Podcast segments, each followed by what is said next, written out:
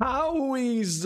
Buon salve a tutti, buon salve, buon salve. Ecco che parte anche la musichina, eccoci qua, perfetto. Buon salve, buon salve, buon salve a tutti, buon salve chat. Buon salve a tutti quanti e benvenuti, bentornati alla 34esima puntata del Runcast. Come sempre, ah che bella roba. Buon salve, buon salve. Oggi sono super di corsa. Tanto per cambiare, ovviamente, quando ci sono le uscite del Game Pass del martedì è sempre un casino chiaramente. Quindi, yes, yes, yes. Allora, ragazzi, allora, questa sera abbiamo un bel po' di cui parlare. Buonasera ovviamente a tutta la chat. Intanto, buonasera a Saboid. Buon... Buonasera e chiave di pietra a tutti. Perfetto. Buonasera, Sima, stai calma. Buonasera, BD Silma. Pentiment è un capolavoro, ha voglia. Buonasera, Mirror Fate. Buonasera, Arsenico, Kazaki, Zac, il nostro sardo. Ciao, Mauro. Buonasera, Principe Bianco. Buonasera, buon Diego Megamot. E grazie dell'abbonamento al buon Diego Megamot. Buonasera a Fabrizio. Buonasera, buonasera. Buonasera a Wolf, Chris Paltair, buonasera al nostro Darghi, Thomas82. Buonasera, buonasera, buon salve a tutti. Oh, palesatevi come sempre, prendete posto. Io vedo il counter fermo a 4 spettatori, ma già solo adesso ne ho salutati tipo 15, quindi probabilmente il counter è andato eh, in vacca. Va benissimo, va benissimo, uguale, tanto non, non cambia niente. Allora, questa sera, signori, 21, perfetto, grazie mille. Buonasera Dark Gunze, buonasera Passerotto, buonasera, buonasera. Ah, Passerotto ci dice: Buonasera, Runo. Ho avuto Signalis. Se non voglio diventare un vampire, devo smettere di giocare e uscire un po'. Eh, sì.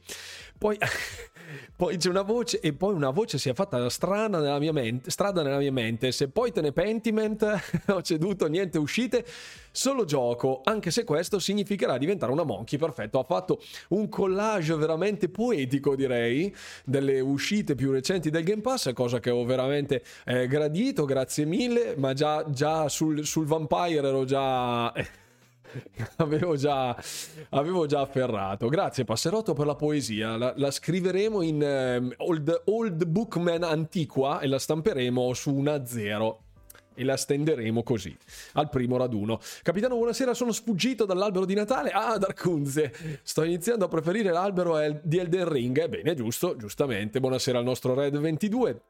Buonasera Alex of eh, Ale Fox Silver, Ale Fox Silver, Davidiello, Master Kent, ci siamo tutti, ci siamo tutti, che bello, che bello, una serata già subito che ti, si preannuncia l'insegno della croccantezza. Chi ha seguito ovviamente le mie storie su Instagram sa già più o meno di che cosa parleremo oggi. C'è un tema, un tema interessante, un tema hot che abbiamo già affrontato, fra virgolette, in una delle precedenti puntate del Runcast, ma che arriverà, è arrivata un po' al culmine con il parere dei tecnici. Buonasera anche a Buddy che ci raggiunge, ovviamente, grazie mille.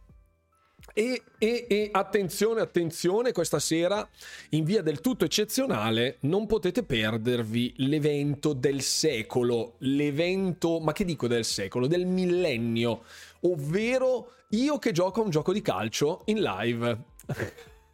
Incredibile ma vero. Attenzione, non vi dirò che ti, di che titolo si tratta, perché altrimenti so già che, eh sì, sì, sì, incredibile.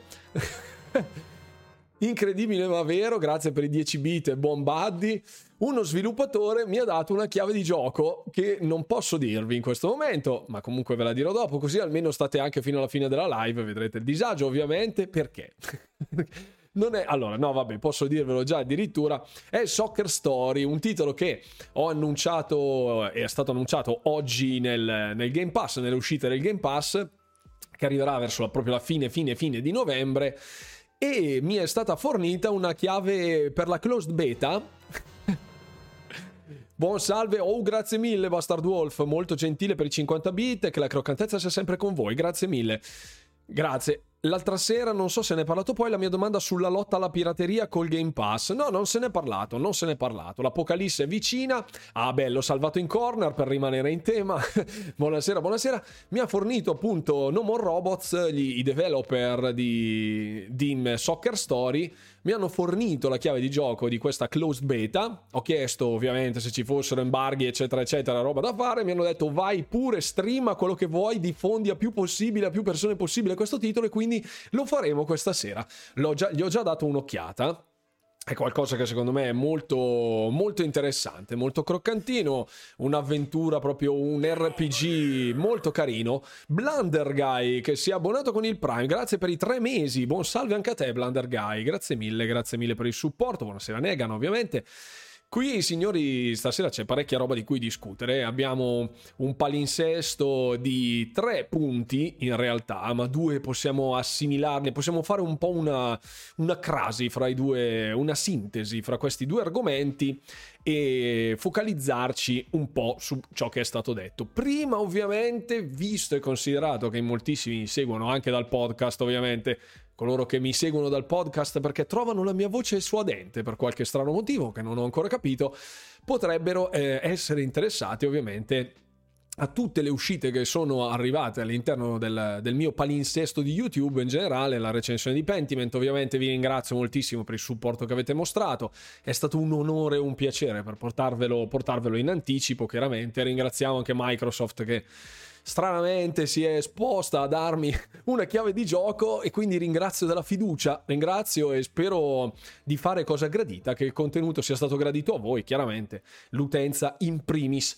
E detto questo, e detto questo, invito ovviamente tutti a entrare a far parte sia del forum, il canale delle notizie Telegram, trovate tutto in descrizione, t.me slash runwalker official, runwalker, runwalker official, runwalker forum, seguitemi su Instagram, seguitemi dappertutto, arriveranno anche altre robe. Comunque, comunque, Suadente o dissuadente? Di solito dicono suadente. Comunque vediamo. Ne ho visto metà del video di Pentiment, molto male, allora dovevi vederlo tutto perché è una recensione no spoiler. È una recensione non spoiler. Anche se nel Game Pass Pentiment l'ho comprato, merita davvero. Bravo Davidiello. Contenuto graditissimo, mi hai spinto a provare Pentiment, anche se non è il mio genere. Mi fa piacere, mi fa piacere. Il bello del, del Game Pass è un po' questo. È il bello di trovarsi fra le mani dei titoli. Ah, ci stai giocando? Ci stai giocando? Ok, allora va bene, allora va bene. Sei, sei giustificato, sei giustificato, Mauro. Allora, Prima un paio di info per quanto riguarda le notizie spicciole spacciole che sono arrivate proprio pochissimo, pochissimo tempo fa. Buonasera Jonathan, buonasera Salmone Dorato. Venite, venite ragazzi, ci siamo, ci siamo. Andia- è un pomeriggio che leggo su Pentiment, eh lo so ragazzi, l'avventura testuale, le avventure grafiche old school eh, sono così, dialoghi ce ne sono, ma li ho trovati molto interessanti. Buonasera Blackjack, ciao, ciao carissimo, benvenuto. E buonasera anche Alfabeta. Allora, passiamo subito al browser. There we go. Allora, un paio di info veloci veloci, perché poi le, vorrei, le vorrei trattare magari nel video di giovedì, dove facciamo un po' il compendio delle, nu- delle, news che sono uscite. Non lo faremo in questa sede, così almeno giovedì trovate un bel video confezionato come si deve in merito alle informazioni su, su Xbox e Attenzione, attenzione, in una recente barra recentissima intervista il Filippone nazionale, non nostro Filippone, Filippone... Grazie mille per l'abbonamento. Ah, è Arsenico che ha regalato un abbonamento a Sima Stai Calma. Ma va che roba, grazie, grazie dell'abbonamento Arsenico e bentornata a Sima Stai Calma ovviamente anche sulla community degli abbonati. Vi invito ovviamente a far parte del canale Discord dove condivido palinsesti e cose strane su Discord. Allora, Ehm, in una, in una, intervista, il buon Filippone, oltre a rimarcare per la 18 milionesima volta che ci fosse il, nel loro pieno interesse lasciare code su PlayStation, eccetera, eccetera, è stata riformulata in una maniera più interessante questa dichiarazione. Grazie mille anche per i 10 bit, grazie mille Buddy come ho scritto prima, a un certo punto mi stava calando la palpebra. Ecco, allora su Pentiment posso capire, perché ovviamente essendo testuale si può capire, però prendetela, prendetela con, con, la dovizia di particolare. Facciamo partire l'Hype Train. Siamo alla prima stazione, manca la seconda stazione. Dicevo, in questa, in questa intervista, oltre a dire che si sarebbe puntato a estendere il periodo di grazia eh, gli accordi commerciali per quanto riguarda Call of Duty anche su PlayStation, perché ad oggi questa cosa è stata bypassata, fra virgolette, ma l'accordo che era stato proposto da Spencer all'inizio per Call of Duty era di tre mesi oltre lo scadere degli accordi già in essere presso Sony. ehm, in molti già hanno detto che automaticamente questo è un accettare le condizioni di Sony. Ovviamente tonnellate di articoli clickbait sono già stati redatti e tonnellate di vaccate sono già state dette in streaming e su contenuti YouTube. Ma comunque eh, non c'è. Sì, anni, scusate eh, comunque n- non c'è assolutamente nulla di confermato, sono sempre parole, parole, soltanto parole, ma in qualsiasi caso staremo a vedere come la va. La cosa più interessante di questa notizia invece... Ma la cosa più interessante di questa notizia invece riguarda quanto sia importante per Microsoft il discorso di Candy Crush. Infatti The Xbox, claim, The Xbox Boss, che è uno scioglilingua anche solo per sua natura di, questa, di questi termini, eh, dice che il, l'accordo di Activision Blizzard è primariamente riguardo a Candy Crush e non a COD, cosa che abbiamo detto un miliardo di volte già anche noi senza essere degli analisti e senza sentirlo da Phil Spencer. Buonasera The Darkness, ciao carissimo perché COD è vero che fa un miliardo di dollari nel giro di 10 giorni, ma eh, Candy Crush sta macinando già parecchi miliardi di dollari da parecchi anni, più c'è tutto il know-how dietro e eh, ha aperto, fra virgolette, a una nuova visione eh, dal punto di vista proprio delle piattaforme mobile, cosa che ho sempre detto e cosa che eh, so, so, che moltissimi non apprezzano. Buonasera Luca Bognolo che si è iscritto, buonasera, benvenuto. So che molti ovviamente non apprezzano, ma per chi non ha familiarità con i termini anglofoni, se traduciamo in italiano questa pagina, significa... Eh, come è successo? Ok, perfetto. Il business di Xbox diventerà insostenibile se Xbox appunto rimarrà irrilevante sui dispositivi mobile. Quindi c'è un'evoluzione riguardo ai dispositivi mobile, il che non significa che per, per forza tutto si trasformerà in un giochino da App Store, eh, giochino droghino, ma eh, ha sviato l'attenzione su COD che in confronto fa due spicci. In effetti il, il, il, fatturato, le revenues di Candy Crush sono note da tempo e sono spaventosamente note da tempo, oserei dire, proprio perché ci sono molti fattori che hanno portato a diventare Candy Crush quello che è, con tutti i team di sviluppo, tutto il marketing che gira dietro. Fate conto che per, mi sembra fosse il decimo anniversario di Candy Crush, l'ho letto da qualche parte, buonasera Stedan che ci raggiunge, ho visto che credo fosse in Australia, abbiano realizzato di notte con dei droni illuminati tutta una sorta di eh, spettacolo basato proprio sui droni, con eh, delle composizioni aeree, delle figure aeree fatte tutte con i droni nel cielo notturno di questa città. Ora non ricordo se fosse Sydney, Auckland, ora non ricordo, mi sembrava fosse qualche città del, dell'Australia o della Nuova Zelanda. E buonasera, buonasera, buonasera a tutti coloro che sono arrivati. Ciao Tesla Lightning, ciao Luca Greggio, benvenuti sulla live come sempre e mi ha, mi ha lasciato putrefatto come un brand fra virgolette minore, nel senso che non lo, non lo, colleghiamo direttamente al mondo del gaming come King, che in realtà è una macchina stampa soldi, come sempre, hanno, abbiano fatto questo fantastico, questa esibizione notturna particolarmente bella, che ho, che ho visto e mi, mi è molto piaciuta e investono punti anche sul eh, marketing, marketing violentissimo. New York era?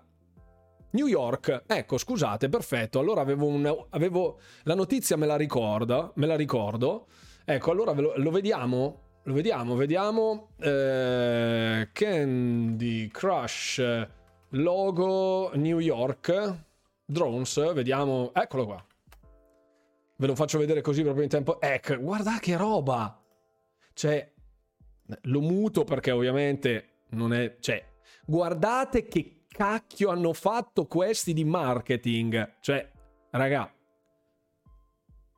Cioè...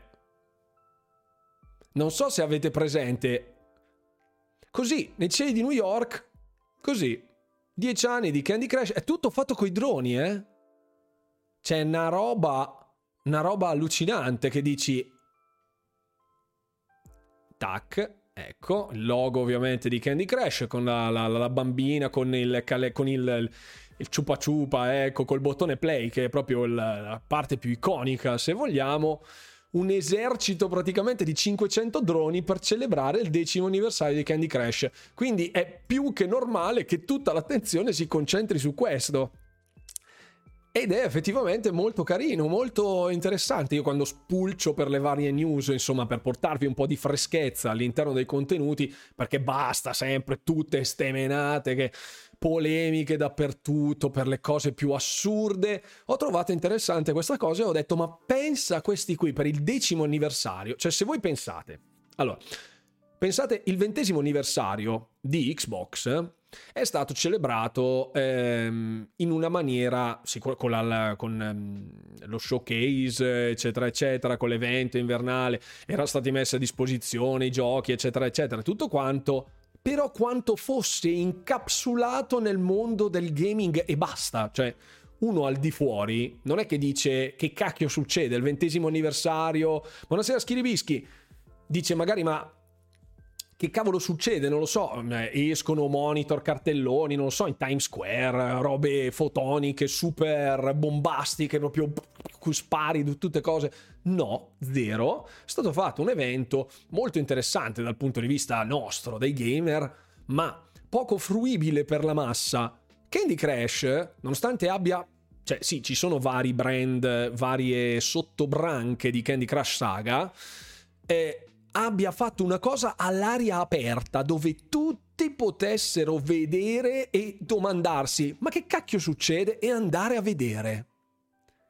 E questa cosa che manca a Microsoft, questo taglio spregiudicato di dire no, non lo faccio dentro uno studio tutto figo con Phil Spencer, bello pettinato, lui e il suo collo perfettamente paralleli alla, ai margini della testa ma lo faccio in piazza, proprio così, all'aria aperta.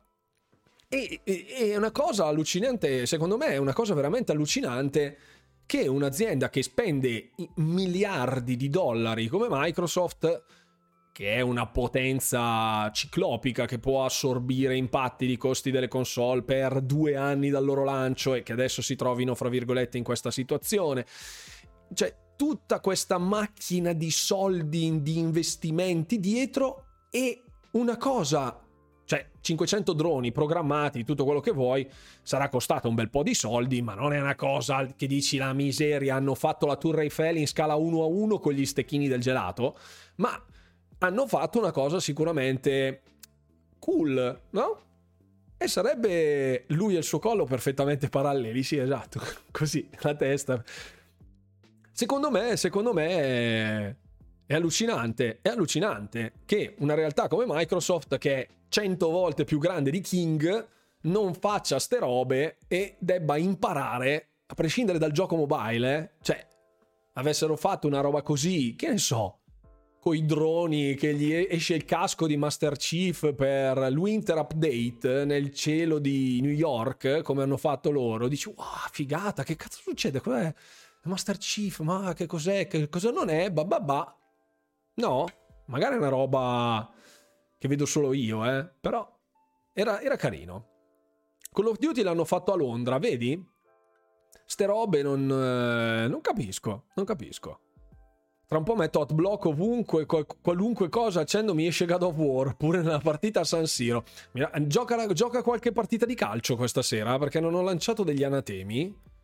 E devo, devo, essere puntuale sul pezzo, così almeno tutti coloro che recuperano la live domani eh, sapranno che la sconfitta della loro squadra del cuore ha chiuso il campionato. Ok, perfetto. Scusate, io non capisco una mazza di calcio, quindi abbiate pietà. Io penso sempre che ci sia chissà che. Se ne riparla a gennaio. Domani gioca l'Italia. Perfetto. Ma bene, ok, perfetto, perfetto, ottimo. Ho due mesi di grazia dove arriverà la gente probabilmente in live perché non hanno, non hanno di meglio da fare, perfetto. Ok, Quindi l'investimento appunto di Microsoft riguarda principalmente quello di Candy Crush, come abbiamo detto da diverso tempo. Eh, qui si va a impelagarsi chiaramente su... Grazie, ciao Simo, ciao Simo, benvenuto, benvenuto, grazie per i 5 bit come sempre. La domenica iniziano i mondiali, perfetto. Buonasera, ciao Ivan Parisi, benvenuto. Candy Crush regna, regna sovrano. E, ehm, questo secondo me è effettivamente quello su cui dovrebbe investire Microsoft. Sappiamo tutti benissimo che la fetta dei giocatori mobile è estremamente ampia rispetto a noi. Noi siamo all'1% e stiamo qui a dipanare una matassa di finezze, di inezie, ma in realtà, lato pratico, chi muove i miliardi non siamo noi. Quindi Ok, ecco di nuovo spento l'iPhone, dovevo andare un, anno che si accendesse, aspettare un anno che si accendesse, perfetto, grazie per essere qui. Allora, un paio di informazioni prima di partire con il nostro discorso. Fra pochissimo parleremo di microtransazioni. Ho recuperato quel famoso video del quale vi ho parlato diverse volte Bravo Tesla, mi raccomando. Poi fammi sapere nei commenti tutti coloro che hanno fatto, hanno provato Pentiment, hanno giocato Pentiment, eccetera, eccetera. Cortesemente, ovviamente, ovviamente lasciate le solite cose, like, condivisione, lasciate un commentino sotto nel, nel box di YouTube, perché in moltissimi, ecco, volevo ringraziarvi, in moltissimi mi avete super elogiato oltremodo. Che, Madonna, qualcuno mi ha detto che sono l'alfiere di Xbox in Italia. Io ho detto, calma, calma tutti, però ovviamente vi ringrazio moltissimo, cioè, io sono, sono assolutamente onorato, onorato, se l'avete giocato, se vi va chiaramente andate sotto il video di YouTube e lasciate un commentino. Finora non te ne pentiment, bravissimo Negan, ottimo, molto bene. Ho provato Pentiment, quel porco ci prova con tutti e tutti mi guardano male perché sono italiano. È la stessa cosa con... che ho fatto io. Ho anche messo il gameplay sul secondo canale su Walker Gaming. Era l'inizio della mia avventura dove ci provavo con la suora. Ecco, perfetto. Allora, un paio di info. Dai, passiamo. Ciao Davil 2020. Ciao, benvenuto. Allora. Un paio, di, un paio, di, altre informazioni in merito ad ulteriori notizie che sono state, che sono state divulgate è stato pubblicato un transparency report da parte di Xbox direttamente, cioè sostanzialmente una panoramica di ciò che hanno ottenuto e realizzato nel corso dell'ultimo anno, cioè dell'ultimo semestre, sostanzialmente dal 1 gennaio al 30 di giugno, in merito alla sicurezza e alle azioni relative alla sicurezza degli account su Xbox. I numeri sono impressionanti, io sinceramente non avevo la minima idea che si parlasse di queste cifre. Comunque hanno fatto 4.5 milioni di sospensioni di account. 4.5 milioni, che per me è una cifra mastodontica con eh, alcuni, alcune rimozioni obbligatorie di contenuti, tipo 200.000 azioni, e ci sono... È la Madonna, infatti... no, no, allora, niente spoiler su Pentiment, eh, a parte che comunque le avventure sono molto personalizzate, ovviamente, no spoiler.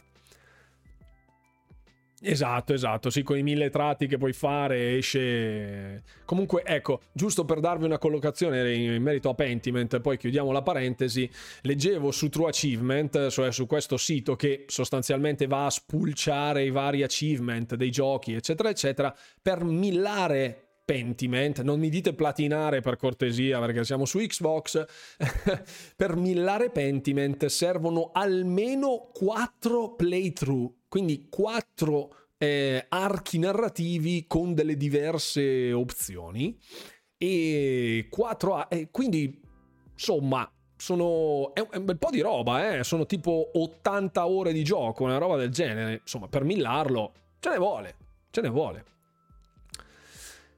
Salmone Dorato, non ti risponderò, ma ti inviterò ad andare a vedere il mio video su YouTube. Ecco, grazie, perfetto, così almeno guardatelo. Ti, ti metto anche il canale qua. Anzi, ecco, guarda, che così almeno facciamo direttamente tutte cose. Eh, Pentiment Walker. Mi troverò? Te, ma eh, non compare nei primi video, è incredibile. Come? Eccolo qui. Non ho capito come mai, ma vabbè. Eccoci. Che brutta persona che c'è a video. ecco, adesso vai Salmone Dorato e ti becchi il video. Lasci il like, lo condividi e metti pure il commento. e basta. Perfetto. allora, signori, hanno fatto, chiudiamo la parentesi Pentiment, io ci sono rimasto male di queste cifre, di tutti i blocchi e policy violations che sono state fatte, io invito ovviamente come sempre, vi, vi invito come sempre a non fare cose strane, Mm? Quindi niente robe con le VPN, niente robe stranissime con i rewards, eccetera, eccetera, perché Microsoft non ci guarda, ma il giorno che ci guarda, poi piangete. Ecco, io ve l'ho detto già un milione di volte, visto che uno dei miei primi video celebri fu proprio come, proprio come avere Game Pass gratis per sempre, grazie ai rewards. E eh, ci sono stati 4.78 milioni di azioni proattive, quindi ban effettivi temporanei dal primo, giu- dal primo gennaio al 30 giugno con 4.33 eh, milioni che riguardavano cheating o account non autentici. Non autentici. Eh, alcuni, ci sono alcuni dati che tra l'altro mi hanno lasciato veramente sbalordito, come ad esempio eh, 199.000 proactive enforcement, quindi richieste specifiche di intervento da parte dell'utente per rimuovere determinati contenuti riguardando posting ad adult sexual content, quindi condividevano delle foto per adulti sostanzialmente tramite Xbox, credo che sia la cosa più scomoda del pianeta, credo. quindi non lo so, ecco. Sì, hanno bloccato anche delle key straniere, sì, è vero, è vero. Esatto, esatto, esatto. Bravo, bravo Pasquale, bravo. Meglio non fidarsi mai. E per quello in moltissimi mi chiedete: ma, ma come mai non fai la partnership, non sponsorizzi? Potresti arrotondare come fanno gli altri che vanno su il tipo gaming.com o le chiavi di pincopalla.biz, bla bla bla. Io non le faccio quelle robe lì perché le chiavi di gioco per me sono in un universo grigio. Io quando compro, compro dallo store Xbox. Fine, basta. Quindi, anche la più stupida, esatto, perfetto. esatto. Eh, 87.000 frodi, 54.000 ehm, harassment nel senso di, di, di, quando si va a infastidire la, la, persona o atti di bullismo, 46.000 per profanity, quindi parolacce di varia natura, 26.000 per phishing, che questa non è proprio bellissima, e 23.000 per altre violazioni. Comunque ci sono stati in totale un totale di 33.08 milioni di report. Quindi l'utenza ha inviato tipo 33 milioni di ticket a Xbox dicendo oh guarda che questo qua mi ha rotto una roba del genere pensate a qualche mole di, um, di dati si trova a fare Microsoft eh, centralizzando tutte queste cose. Spesso quando ci lamentiamo tipo dei cheater, delle piaghe dei cheater, eccetera, eccetera, diciamo, vabbè, cosa ci vuole? Ma parliamo di milionate di utenti, quindi non è sempre facile gestire una roba del genere. Profanity avrebbero dovuto bannarmi già dalla faccia della terra, dice Salmone Dorato. No, allora, Profanity non è, non è, trash talk, cioè quando si fanno, si punzecchia con gli avversari o quando scappa la parolaccia, quando è una cosa particolarmente profusa e martellante, ecco, quando si eccede chiaramente, non è l'episodio una tantum che ti scappa al vaffa, ecco, una roba del genere, quindi... La funzione registra accaduto secondo me ha aiutato molto a fornire prove di truffa, questo senz'altro, questo senz'altro. Stavo giusto dicendo la stessa cosa, perfetto. Anche sì, ma stai calma, tu sei particolarmente profana. Profe- eh, vai per le profanity. Le bestemmie dure, no, le, le, bestemmie dure non so quanto in Italia eh, siano, cioè quanto siano contestualizzabili nelle profanity, perché a parte in Italia e in altri stati legati sostanzialmente alla religione cristiana cattolica generalmente, dove è molto diffusa, allora sì, la bestemmia esiste, o comunque degli insulti, delle profanità, delle, delle mm, volgarità inerenti alla sfera religiosa, ma in altri, in altri paesi la bestemmia non esiste, non è proprio concepita vi invito a una, sezione, una sessione di Overwatch. Guarda, io ci volentieri ci giocherei, sì, ma stai calma. Mi sono fatto un paio di sessioni, ma no.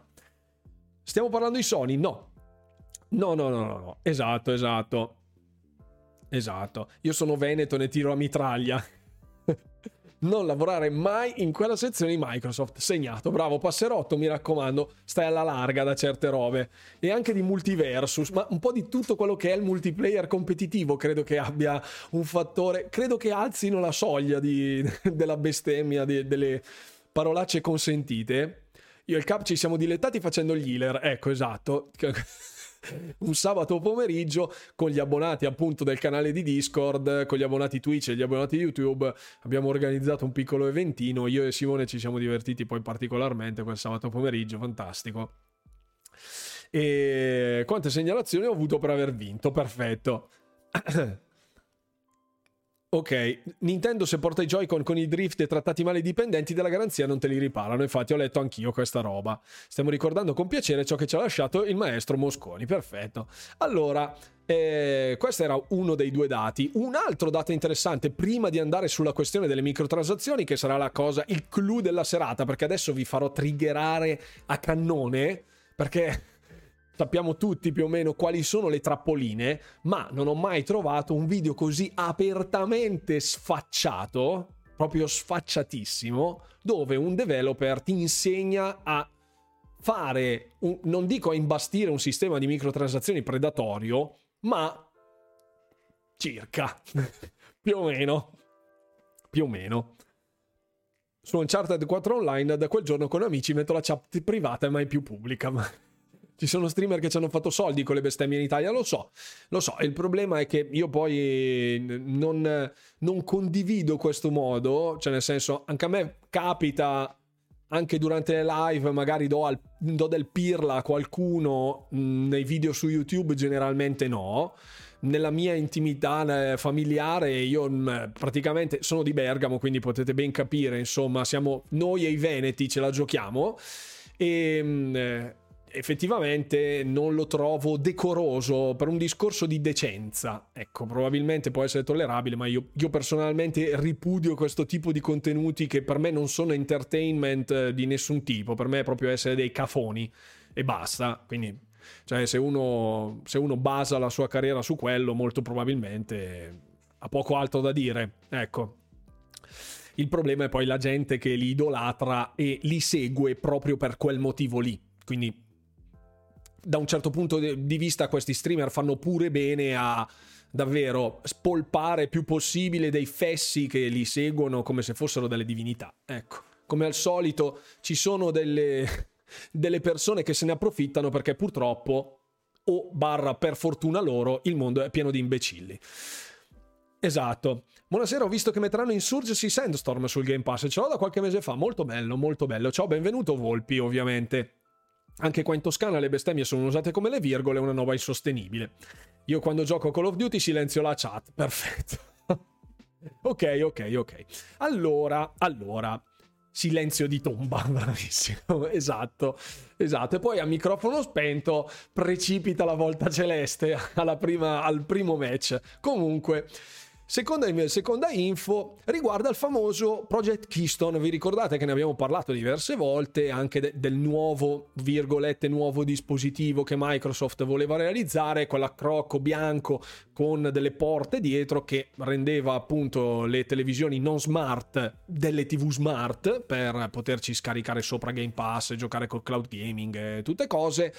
Ehm, si, si sbottona Phil Spencer dicendo che lui vorrebbe, attenzione perché non parla al passato ma parla al presente, eh, sottolineando appunto nel, nel sottopancia qui dell'articolo dice Project Keystone è ancora in lavorazione, ma ci vorranno anni, ne abbiamo parlato anche nei, nei video di Domenica è sempre polemica, cioè sul mio canale YouTube su Xbox News, insomma e eh, vuole raggiungere la quota tra i 99 e i 129 dollari per Project Keystone. All'interno ci sarà ovviamente anche un controller che era lo starter pack, diciamo, il bundle ehm, per eh, far sì che chiunque potesse accedere al Game Pass, non che uno si compra Project Keystone, se la porta a casa e non c'ha il Gamepad, un bundle con il, l'accrocco, lo, lo, scatolino più un Gamepad a 129, fra i 99 e i 129 dollari. L'ho trovato assolutamente fruibile da un punto di vista di da un punto di vista di prezzo, di pricing, proprio all'interno di mercato, se, se, pensate che il controller Xbox costa 60 euro circa, 99 euro vuol dire farti diventare una TV smart, anche se la TV non è smart, con 40 euro, che banalmente vuol dire ad oggi uscire tu e tua moglie o tu e tuo marito a mangiarti una pizza o vai in gelateria con le figlie e basta. una roba così.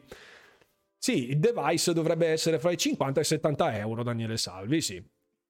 Sì, sì, sì, sì. Scusa Rune, ma la leggenda che se dicevi Xbox spegniti quando su Xbox One si usava il Kinect per vincere le partite online era vero o inventata? No, io non ricordo che si, si potesse fare per vincere le partite online. Eh, quando c'era Kinect chiaramente c'era Xbox accenditi, Xbox spegniti, però finita lì. Sì. Luna nel periodo del Prime in USA da 130 lo danno a 70, come fece Stadia in Italia. Sì, ma immagino che ci saranno poi delle fasce di sconto. Considera poi ci metteranno uno o tre mesi di Game Pass compresi, ma infatti anche solo con l'abbonamento Ultimate un mese a un euro, poi te ne buttano dentro magari due, euro, due in promozione, quindi ti compri il pacchetto con dentro tre mesi di Game Pass Ultimate per 40 euro, sinceramente giochi tre mesi al Game Pass sul televisore. Non è male non è male. Cioè, mi sembra abbastanza in target a livello di pricing, quindi ci sta, ci sta. Eh, calcolate quanto costino oggi i dispositivi cloud eh, handheld, quindi i vari Logitech G Cloud, eh, lasciamo stare Steam Deck, che questo è, gira, ci gira sopra la roba nativa, eh, anche il Razer's Edge, per, capirsi, per capirci, costano delle belle cifre, costano 400 euro, una roba del genere, insomma, 400 euro per giocare, è vero che te lo porti in portabilità, però non so poi quanti effettivamente lo usino al di fuori di casa loro, anche perché è basato sulla tecnologia wifi e non hanno le schede 5G, quindi comunque devi essere dove c'è la rete. Vero che uno dice magari ci gioca in aeroporto, magari ci gioco, non so, in ufficio dove c'è la wifi, che cavolo ne so, però insomma 40 euro per poterlo portare in casa e giocarsela su un televisore, insomma non è male. Eh, oltre ai giochi che Microsoft ha, stanno 70 euro l'uno, la concorrenza non roba da così costosa, spesso li avrai wifi. Eh sì, sì, sì. Allora, questa era una piccola, piccolissima parentesi proprio in merito a Keystone. Confermiamo comunque che è ancora in lavorazione, uscirà non si sa quando. Il prezzo, il target price dovrebbe essere questa. Dovrebbe essere questo. Non si sa poi se effettivamente manterranno le promesse oppure no. Buh, staremo a vedere. Passiamo direttamente allora, premessa. Premessa perché voglio contestualizzare un po' ciò che è successo e ciò che succederà quando andremo a vedere il video poi della monetizzazione vi faccio vedere chiaramente qualcosa inerente Blizzard perché con le sue monetizzazioni particolarmente predatorie che sono state messe in pista su Diablo Immortal, chiunque abbia avuto il piacere, fra virgolette, di giocarlo, eh, ci, sono, ci sono dei nessi. Ecco, qui parla Jay Wilson, ovvero il capo, il lead designer di quello che fu Diablo 3 alla sua origine e parlava di come uh, Activision Blizzard, Activision eh, si impose su Blizzard ai tempi della fusione, perché sapete che una volta Activision era divisa da Blizzard e poi hanno fatto questa fusione.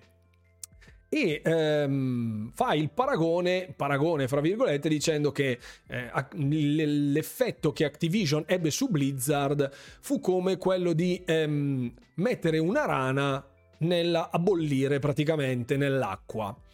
Cioè, è un modo di dire, chiaramente, anche se è una leggenda metropolitana, cioè che se tu metti nell'acqua, in una pentola d'acqua eh, fredda, una rana e accendi l'acqua, ehm, si lascia, salta fuori solo all'ultimo minuto praticamente, perché non percepisce la variazione di temperatura per fare diciamo una metafora dicendo che Activision piano piano è andata a rosicchiare tutta la libertà eh, che aveva Blizzard fino a quando poi la, la situazione diventò divenne poi insostenibile dal punto di vista dello staff residuo di Blizzard che quindi successe tutto un po' un casino.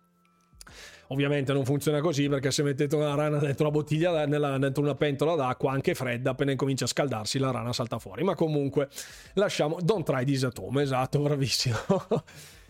e ehm, questo, questo, è un lungo articolo, fra virgolette, lungo, c- c- un audio chiaramente della retrospect dove interveniva proprio, intervenne Jay Wilson e altri sviluppatori, tra cui anche eh, Breivik di, di, Diablo 2 e ancora gli sviluppatori di Diablo 1 si, trova, si trovarono in questo retrospect e parlarono proprio di come Activision impose le sue politiche abbastanza aggressive da un punto di vista di monetizzazione e mh, difese, fra virgolette, anche la Real Money Action House, quando in Diablo 3 sostanzialmente misero la casa d'aste a valuta reale in modo da poter... Loro dissero che venne fatto per um, equilibrare il mercato ed evitare i gold seller, i gold farmer, eccetera, eccetera, però ci lasciamo il beneficio del dubbio su questa cosa. Comunque sia, Activision ha sicuramente avuto un impatto devastante per quanto concerne la, ehm, la, monetizzazione, quindi l'approccio più rivolto alle microtransazioni. E parleremo proprio delle microtransazioni, di come poi si, ci sia arrivati a dei casi limite, proprio nel caso di Blizzard, di Activision Blizzard, in merito a Diablo Immortal, che ha avuto delle ripercussioni veramente enormi, ancora oggi Diablo Immortal è visto come il male supremo e più va avanti, più hanno delle meccaniche fortemente predatorie. Alcune di queste meccaniche le vedremo in questo video estremamente interessante il video si chiama Let's Go Whaling, cioè andiamo a caccia di balene. Ovviamente nessun riferimento al cetaceo, eh, meri- all'animale che nuota libero nell'oceano, bensì ai super abbienti, a coloro che hanno enormi quantità di denaro da riversare impunemente all'interno dei videogame, insomma, del, della sfera del videogioco. E, e le cosiddette whales, appunto, proprio le balene eh, pochi personaggi che investono quantità smodate di soldi. Perché lo fanno? Perché non lo fanno? Buonasera Vegeta, sempre a tutti in ritardo Sugno. Eh, lo so che sei in ritardo, no, ma non fa niente. Grazie per essere qui Vegeta, ovviamente, molto gentile. Appunto, eh, andiamo a vedere questo video. Lo sviluppatore è di un team eh, che in questo ricordo, ecco, Thorulf Jernstorm, che è il CEO di Tribe Flame, uno, una casa di sviluppo di giochi mobile, non so se esiste ancora adesso. Il video è molto datato, perché ha sei anni praticamente questo video, ma troverete ma vedrete davvero quanto sia ancora estremamente attuale. E anzi, voglio fare questo contenuto proprio ed esclusivamente per un motivo didattico, in modo da attivare, fra virgolette, i vostri neuroni nel momento in cui vi troviate davanti a una di queste casistiche. Oh, grazie mille Vegeta per l'abbonamento, grazie anche per il cuoricino, molto gentile, grazie, due mesi, grazie. Ed eccoci qua. Ah, adesso si parte. Allora, abbasserò ovviamente la, la, musichetta, in modo che così almeno possiamo sentire, ovviamente tutto in lingua inglese, metterò i sottotitoli, poi pian pianino ve li traduco tutti, che così almeno ci siamo. Eccola, lasciamo proprio bassina bassina, che così ci siamo. Eccola qua. Ok, così non dovrebbe essere particolarmente fastidiosa. Quindi Rume pensi che fra to come i giochi metteranno gli NFT? Purtroppo ho già visto, sembrano esserci delle informazioni. Allora, Sapete degli investimenti che sono stati fatti da Microsoft, ne avevo parlato in un video di Domenica Sempre Polemica, su alcune aziende, ne avevamo parlato anche qui in live, che trattano degli NFT. Ehm, quindi non è un mondo che conosco, che mi appartiene, non lo sento mio in nessun modo. So cosa sono, non so come si muove tutto il mercato e nemmeno mi interessa. So solo che chi ci ha provato è finito malerrimo. Quindi faccio prima dire di cosa non avete parlato, giusto? No, no, no, no, abbiamo fatto qualche informazione così spicciola, vegeta, ma di qualche news uh, rapida, rapida. Il contenuto grosso arriva adesso, ok? Allora, Partiamo appunto con questo video. Allora, mi raccomando ragazzi, ovviamente siete liberissimi di scrivere, siete liberissimi di dire tutte cose, tutto quello che volete. Cerchiamo di focalizzarci punto per punto perché il video è veramente molto interessante, è super veloce perché questo personaggio in 20 minuti ha stipato il know-how sulla monetizzazione de, de, sulle microtransazioni proprio a livello atomico, le ha, le ha compresse facendole diventare veramente una cosa così veloce, bam bam bam bam, ma nozioni potentissime, quindi stopperò diverse volte il video. State ovviamente allerta che così almeno discutiamo sui punti principali. Ecco qua Diablo Immortal 2 è una roba gli NFT potrebbero essere una gran cosa, tutto sta a vedere come vengono utilizzati. Quello è un altro discorso, esatto, è Wolf. Infatti la tecnologia in sé per sé non è, dis- non è quello il problema, ma il problema è come vengono utilizzati. L'abbiamo visto su Ubisoft, l'abbiamo visto su Square Enix, eh, l'abbiamo visto, insomma, eh, vediamo, eh. Vediamo. Ok, partiamo. Ok.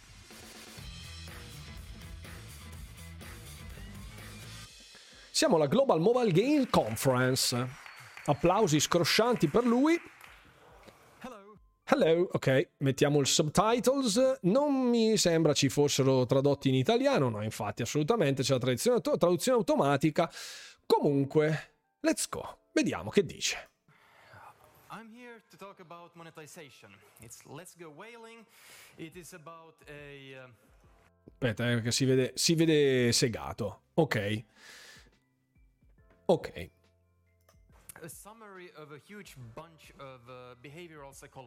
Ok, quindi è un compendio, attenzione, ve lo traduco, certo, certo, assolutamente, siamo qua apposta, sono qua apposta, se no vi avrei linkato il video, vi avrei detto ragazzi, arrangiatevi. Allora, è un compendio di psicologia sostanzialmente. Parliamo di monetizzazione, non parliamo solo di business, di moneta sonante, di cifre, ma parliamo di come scatenare nell'utente la voglia di tirare fuori i soldi. E questa è psicologia, marketing, chiamiamolo marketing, ma il marketing alla fine è invogliare qualcuno a fare qualcosa che in maniera autonoma non farebbe. Quindi, quindi parliamo di marketing. Ok. Ok, i trucchi su come monetizzare bene un gioco.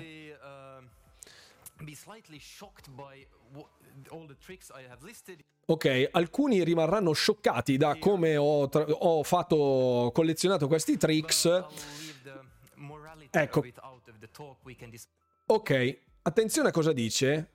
Lascerò l'ambito morale Grazie mille. Ah, Vegeta che ha regalato l'abbonamento. Grazie mille, grazie mille Vegeta per aver l'abbon- regalato l'abbonamento a Tesla Lightning, ovviamente. Benvenuto nel club degli abbonati a Tesla Lightning. Grazie mille Vegeta. La cosiddetta psicologia inversa, infatti. Ti entrano nella testa, voglia se ti entra nella testa.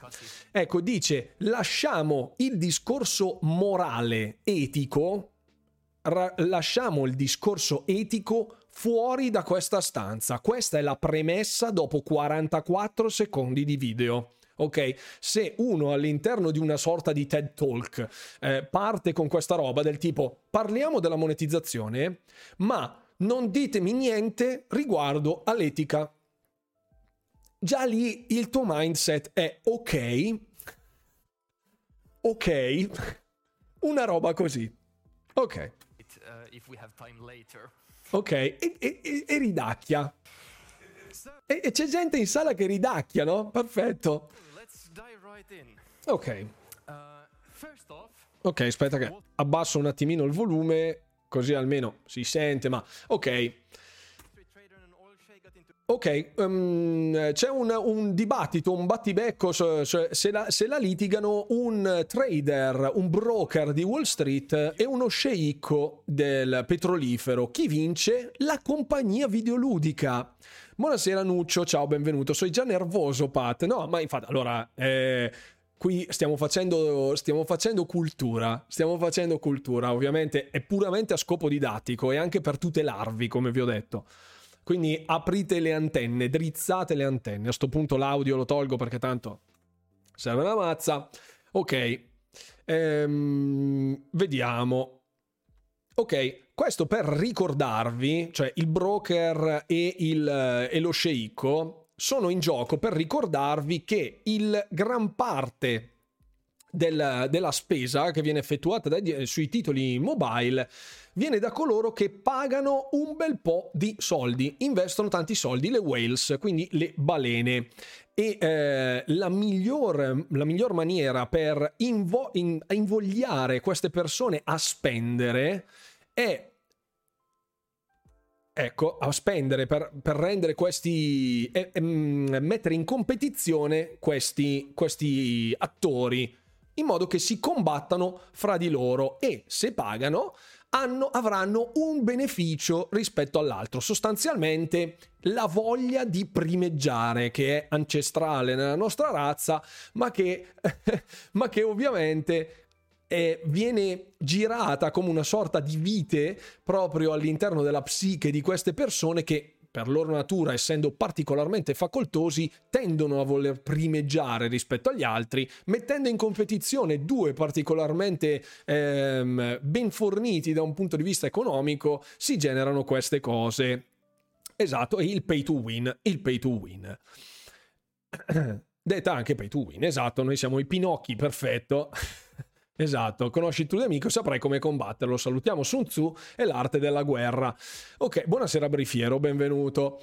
Ok, eh, se mi paghi io ti darò un vantaggio. Prossima, prossima slide. Ecco, nonostante ci sia il, il diavolo di The Number of the Beast, Geppetto che ne pensa? Non lo so. Nonostante ci sia il diavolo di The Number of the Beast all'interno della slide degli Iron Maiden, viene mostrato una cifra, 1000 US dollar. Bisogna rendere possibile, siamo nel 2016, eh? Bisogna rendere possibile spendere 1000 dollari, ok? All'interno di un gioco. Qui lui dice, ecco, Ricordatevi che il miglior modo per assicurarsi la retention, cioè quanto i giocatori restano attaccati al proprio, a, a quel gioco, e alla vostra monetizzazione è essere sicuri che ci sia abbastanza attenzione ai termini, economia in game. Cosa significa? Adesso lo spiega.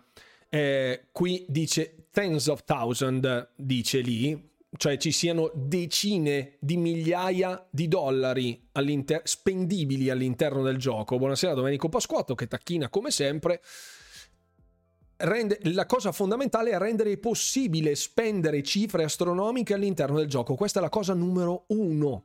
uno. Quindi tutti gli articoli che quando leggete spesso sulle varie testate dicono è possibile spendere 250.000 dollari per min-maxare quel personaggio, avere tutte le skin, avere tutte le robe. Ecco, perfetto. Quella roba lì. Quella roba lì. È assurdo ma funziona così. Perché noi, ad esempio, dici, vabbè, farmo. Farmo, farmo gold in game, caso clamoroso appunto è quello di Overwatch, per esempio che per avere tutte le skin più tutta la roba vecchia eh, ci volevano, non so se una roba come 75 mila dollari, adesso non ricordo quale fosse la cifra, e parliamo di skin, quindi pay to skin, ovvero niente, solo cosmetics quando ci sono questi meccanismi e il numero è estremamente ampio, significa che il gioco non è particolarmente predatorio, cioè che ti invoglia a spendere grosse cifre, ma che ha un'economia particolarmente sviluppata e quindi puntano a un'ampia retention. In un modo o nell'altro ti invogliano o a spendere o a giocare fino allo sfinimento. Sì, esatto clienti alto spendenti o anche ad alto potenziale, benissimo. Le pubblicità di Barbie è la cosa più bella che abbia mai visto, sono ironico, perfetto. Un'opera stupenda. Ah, ok, stiamo, stiamo... Ok, perfetto, ok, ok. Su Overwatch 2 ti dà 60 monete ogni settimana, ci devi investire 10 ore. Esatto.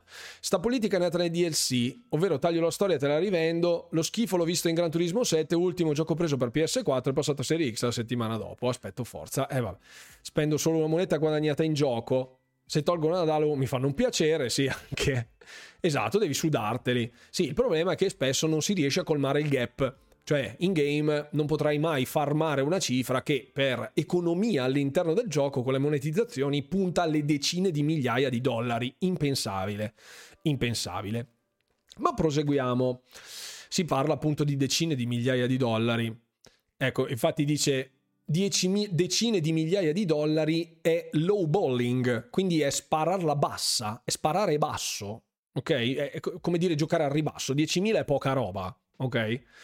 Spero che la compagnia del tipo, mentre lui cerca di fottere l'utenza, si faccia fottere la sua volta in sua assenza. In realtà è estremamente, è estremamente nota questa azienda e continua a fare tutte cose da diversi anni, quindi o dieci anni per sbloccare tutto, esatto.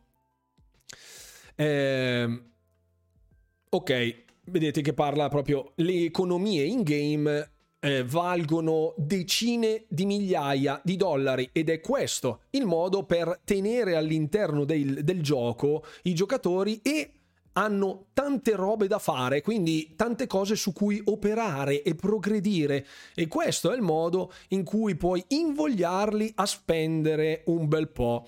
Eh, esatto, e qui attenzione perché qui c'è un altro punto fondamentale dove dice perché tu puoi dare uno sconto enorme puoi realizzare degli sconti enormi, dei bonus giganteschi dove ti dicono ma sì, non ti preoccupare, questo pacchetto costa 10.000, die, costa 15.000 monete, 15.000 platino, faccio per dire, per, per, ehm, per ricollegarmi a, a, Diablo Immortal, costa 15.000 platino e sarebbe l'equivalente di boh, 150 euro, però è absolute value sconto con i coriandolini, tutte queste cose molto slot machine.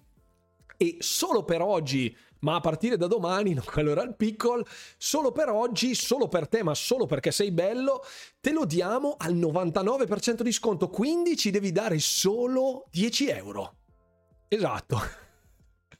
E quindi tu dici, cazzo, eh, sarei un pirla a non comprarlo, costa 150, me lo danno a 10, cavoli, lo prendo immediata subito. Ma lì ci sta la trappola, perché per loro ovviamente non costa 150 dollari realizzarlo, costa esattamente come tutte le altre cose.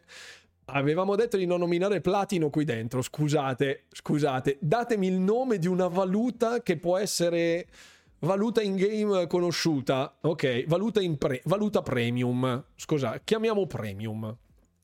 Perfetto. I Guil, i poche dollari, perfetto, i poche dollari, andrei sui, andrei sui poche dollari perché è abbastanza disagiante. Mi piace i poche dollari, perfetto, grazie Salmone Dorato, molto gentile.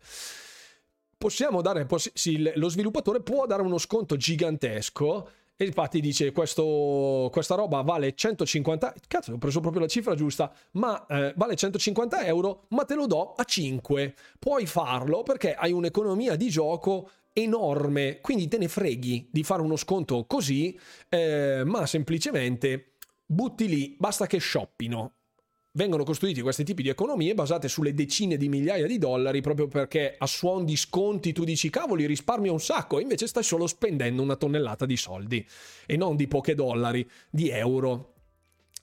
Allora, ehm, ovviamente se hai un'economia che è minore di 150 dollari non puoi farlo chiaramente. Ok, Qui ci sono i Bartol Type, che sostanzialmente sono i vari frameworks, come i, suggerimenti in merito alle tipologie di investimento. La compagnia di questo signore si chiama Tribe Flame. Tribe Flame. Ecco, eh, facciamo un attimo di contestualizzazione. Eh? Tribe Flame Games. Vediamo. Ecco, c'è la pagina Facebook, qua c'è la fandom, c'è la, l'account Twitter.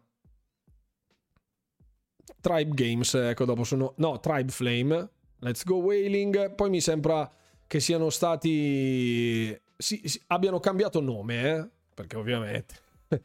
Comunque erano, erano, ancora attivi per un bel po', ne ho visti anche di successivi di queste cose. Esatto. Lo so che dovrebbero, dovrebbero invogliarsi dovrebbero informarsi e vigilare, ma il problema è che già gli utenti che sono all'interno dell'ecosistema del gaming non si informano, quindi figurati uno che è al di fuori, assolutamente fuori. Ehm, allora, questi sono i suggerimenti, appunto, eh, le varie tipologie di business model. Ci sono questi Bartle type. Eh, alcuni riguardano gli achievers, dove praticamente ehm, paghi per il progress.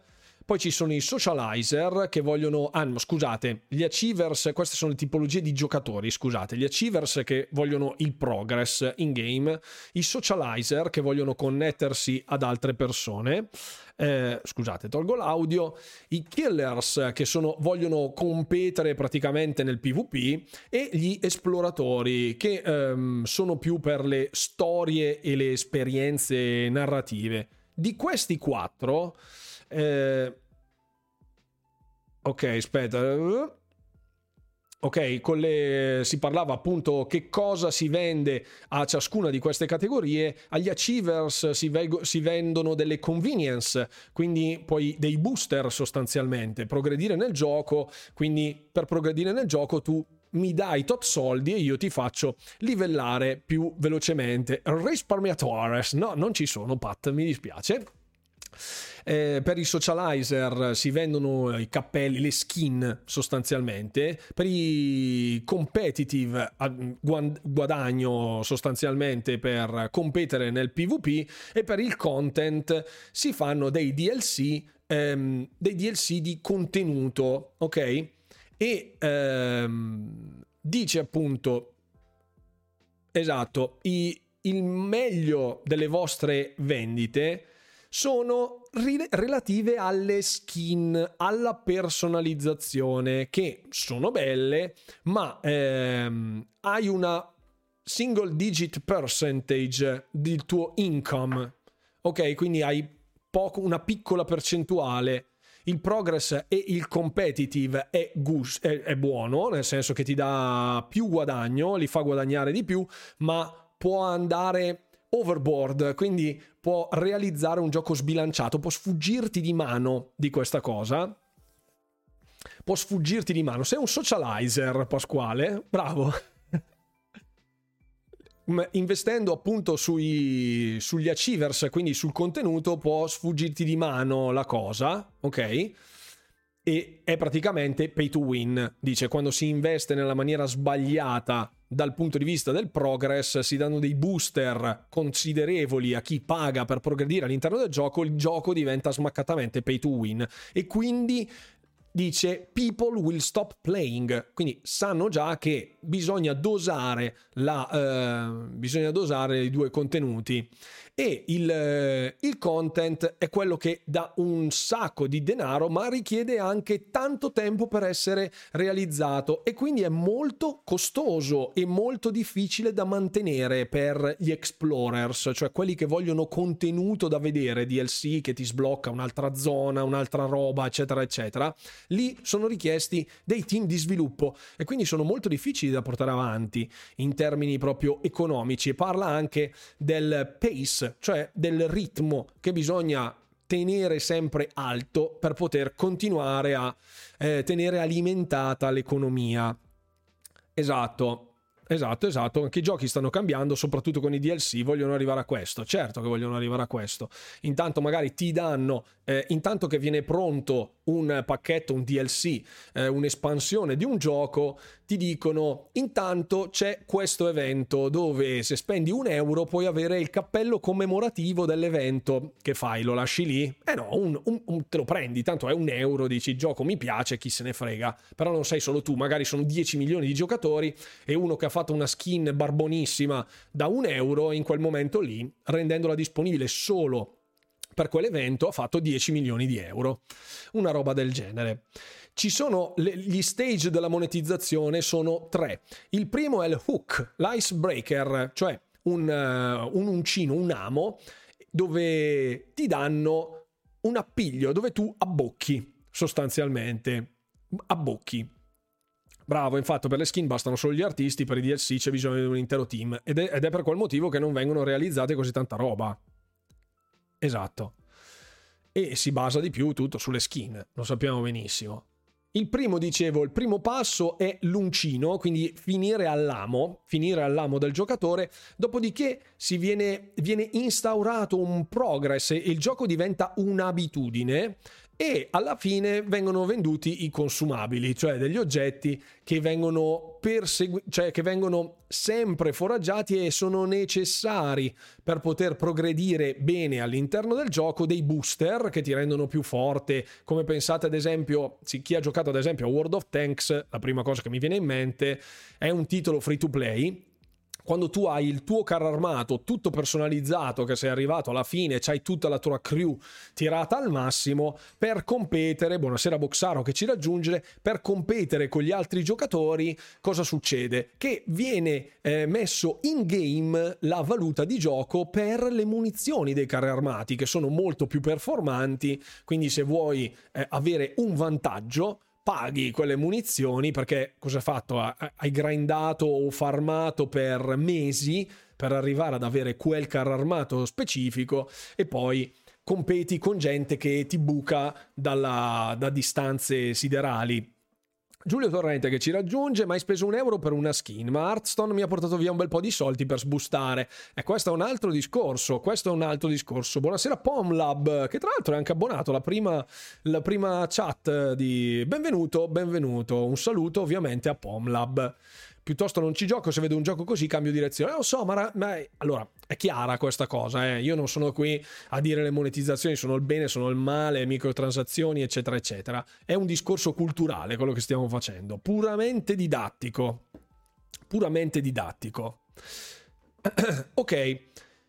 Qui parla, eh, devi rendere il gioco un'abitudine in modo che uno ci giochi tutti i giorni e alla fine diventa un hobby dove le persone vedono il risultato praticamente del loro tempo investito e delle loro risorse all'interno, quindi un vero e proprio hobby marketing aggressivo fatto apposta per i mobile. Ma certo, assolutamente così, ma voglio che questa cosa sia di spunto di analisi, uno spunto di analisi per voi, per starci lontano anche volendo. Eh? Poi se avete tonnellate di soldi da investire, magari regalate 200 abbonamenti al canale e io vi dico grazie, che è la stessa cosa di una skin in game uguale. Ok.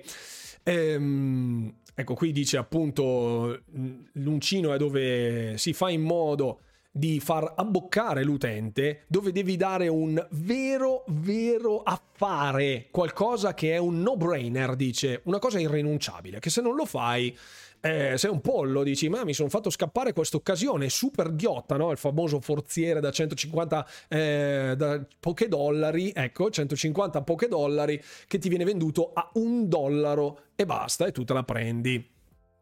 Esatto. Ehm, dice appunto saresti pazzo a rifiutare questa cosa e viene dato questo bonus. Facendo così sostanzialmente è la prima volta in cui il giocatore si sente emotivamente coinvolto, supera l'ostacolo, rompe il ghiaccio. È la prima volta che tira fuori un euro per quel gioco e ha già passato l'ostacolo, perché quello è il primo ostacolo e questo viene realizzato proprio così, in questo modo, con un affare irrinunciabile, per farti spendere e farti vedere che spendere alla fine non è poi tutto sto granché, per poi pian piano venire a eh, così mungere sempre più forte, sempre più forte, sempre più duro. Ma no, ma assolutamente. Allora, io non, ehm, non, non, sto a giudicare le spese, ognuno spende i soldi come gli pare, ragazzi. Cioè, nel senso, uno va eh, in un ristorante di lusso e si prende una bottiglia di vino, un, un, barolo del 50 e spende, non lo so, 600 euro una bottiglia. Per uno è follia, per uno è completa normalità. Dipende dai propri interessi, dipende dai propri soldi, dip- cioè finché la cosa diventa gestibile e sostenibile all'interno dell'economia domestica, ognuno spende i soldi come gli pare. Ecco, quindi non voglio fare il moralista, assolutamente, ci mancherebbe. Ognuno fa spende i soldi come cavolo gli pare. Cioè, per me è impensabile spendere soldi e andare allo stadio a vedere una partita di calcio perché non mi piace il calcio. E un biglietto che costa, non ne ho idea, 20 euro, 30 euro, 40 euro, per me sono soldi buttati ma come per uno che va a vedere il calcio sono soldi buttati andare a comprarsi il vinile di collezione boh, degli Iron Maiden piuttosto che dei Black Sabbath o quello che è. Ecco, ognuno ha le sue passioni, è giusto anche eh, essere di aperte vedute da questo punto. No, non ero io che volevo FIFA 23 nel pass questo mese, no. Ok, comunque e da lì poi si sviluppa una sorta di retention, quindi la prima volta che hai speso si rompe il ghiaccio e quindi sono, invol- sono all'interno, dicono è ok spendere in gioco per me e queste persone ehm, abbatto, in modo di abbattere il muro che c'è di ostilità nei confronti dei giochi mobile. Una volta che hai rotto questo, questo muro, allora entri nella macina del gioco e parte il progress, quindi diventa un'abitudine, tu ti connetti ripetti sempre tutti i giorni, continui a fare sempre le stesse azioni e ti affezioni. Arrivi al punto in cui sei al massimo livello e non puoi più progredire e quindi, cioè non puoi più vendergli nulla, non puoi più boostarli, dirgli ti do questo booster così livelli più in fretta, ma sono già al level cap. E allora che cosa gli dai? I consumabili, le pozioni, le munizioni, eh, i pacchetti con eh, più oro ricavato dalle tue missioni, eccetera, eccetera. E quindi, e quindi è quello, esatto. Stasera devi dire che il calcio lo apprezzi, è vero, lo apprezzo il calcio, ma lo, lo, lo, lo apprezzerò, lo giochiamo, lo giochiamo, lo giochiamo. Ho fatto un abbonamento su Now TV per Formula 1 e ho detto, tu, ho detto tutto, mai più, perfetto. V-Bucks, ma suona simile. E Vegeta che sponsorizza Passerotto, va che roba, grazie mille, ha regalato 7 abbonamenti al canale, grazie mille Vegeta, molto molto gentile e benvenuto ancora Passerotto nella schiera degli abbonati. Era uscito questa sera e è rientrato. Passerotto che è sempre qui a lurcare e poi si becca le sub, bravo. Non è più la Formula 1 di un tempo, vabbè questo è tutto un altro discorso. E vabbè, sì, quello è un altro discorso. Ok, e quindi poi arrivati a, alla, allo stage di hobby, poi si incomincia a, eh, a, rendere indispensabile l'investimento per le pozioni. E dice appunto il limite superiore, attenzione ovviamente alle parole che vengono spese qui all'interno, guardate che cosa dice la traduzione, you get basically unlimited upper spend, there is no limit, quindi una volta arrivati al level cap, una volta livellati, una volta ghiarati, immaginiamo che sia un action RPG, ok, eh, mettiamola alla World of Warcraft per dire, una roba del genere arrivati al livellamento massimo, sei tutto vestito per farti la missione super figa di andare a uccidere il determinato boss, hai bisogno di alcune pozioni che ti danno una potenza aggiuntiva, ma che durano solo un tot di ore. Quindi tu vai, ti shoppi le pozioni che non possono essere comprate con valuta in game perché comunque sei talmente avanti nel gioco che sono solo per gli affezionati, per i giocatori hardcore, una roba del genere. Eh, sostanzialmente non c'è mai limite alla spesa, non è che la compri una volta e poi diventa tua per sempre, devi continuare a spendere, fin tanto che giochi continui a spendere, quindi non c'è il limite, unlimited upper spend, quindi cifre infinite, all'infinito. Unlimited cap fa, mi fa veramente paura, eh sì, in effetti sì.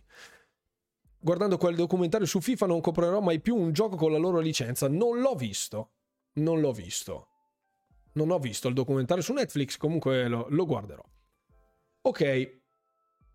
Ecco, for instance, chiama Clash of Clans, ok, dice, fa alcuni esempi e mostra, ecco, vedete, il discorso, eh, ne abbiamo parlato pochissimo tempo fa, eh, parliamo dei gachas, quindi le macchinette eh, giapponesi dove all'interno una slot machine sostanzialmente dove tu butti dentro la monetina, tiri e ti viene fuori un premio a caso. Vicino a questo accostamento ideologico c'è Magic the Gathering. Quindi bustine, ne abbiamo parlato proprio poco fa con Hearthstone, il cui principio sostanzialmente è identico a quello di Magic the Gathering compri la bustina, non sai se all'interno di questa bustina troverai ciò che ti serve, quindi continui a farmare in game oppure shoppare malissimo e quindi si shoppa duro con il discorso dei gacha che è una meccanica comprovata, conclamata ed estremamente efficace. l'abbiamo visto, l'abbiamo visto e continueremo a vederlo.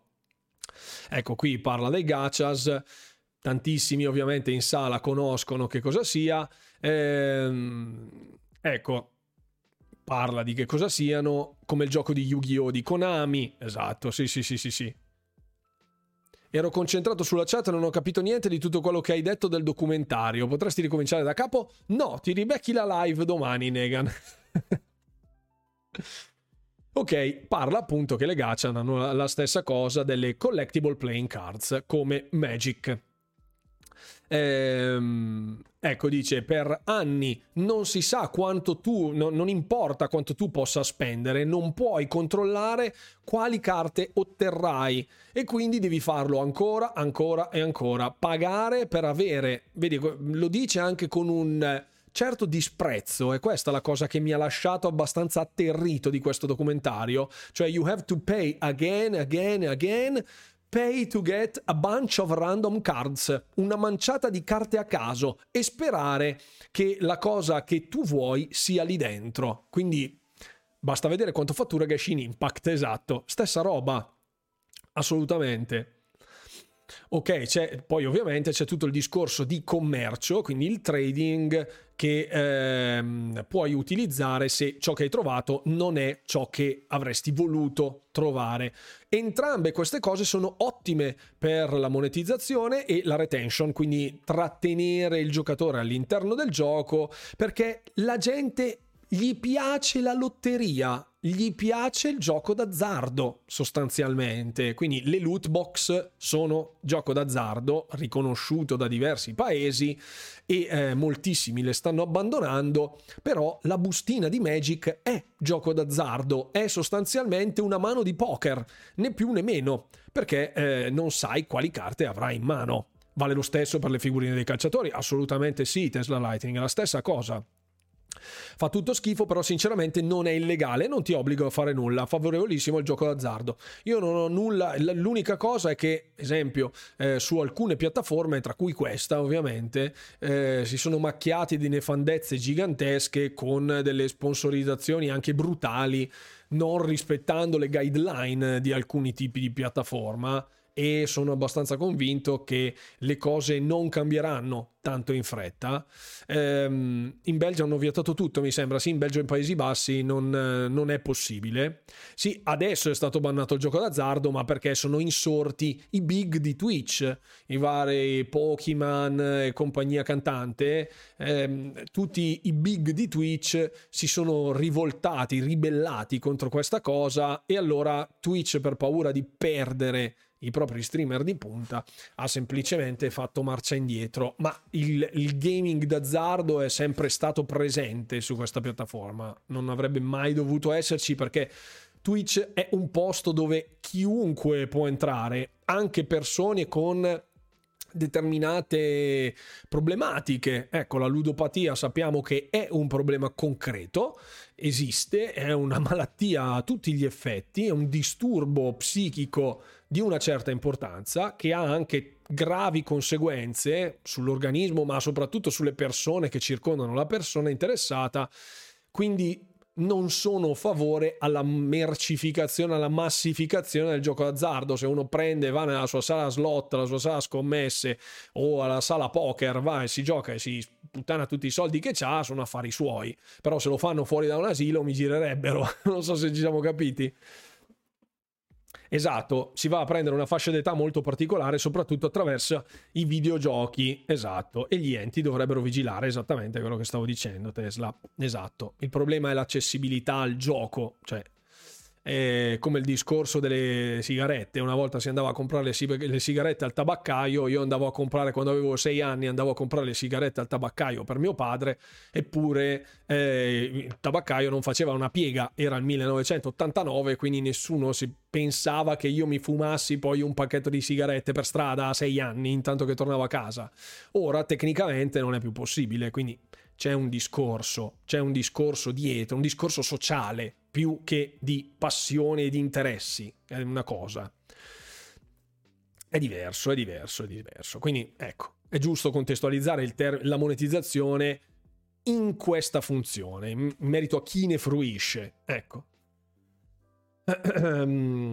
ok, dice che appunto la lotteria è molto più eccitante, eh, ti dà...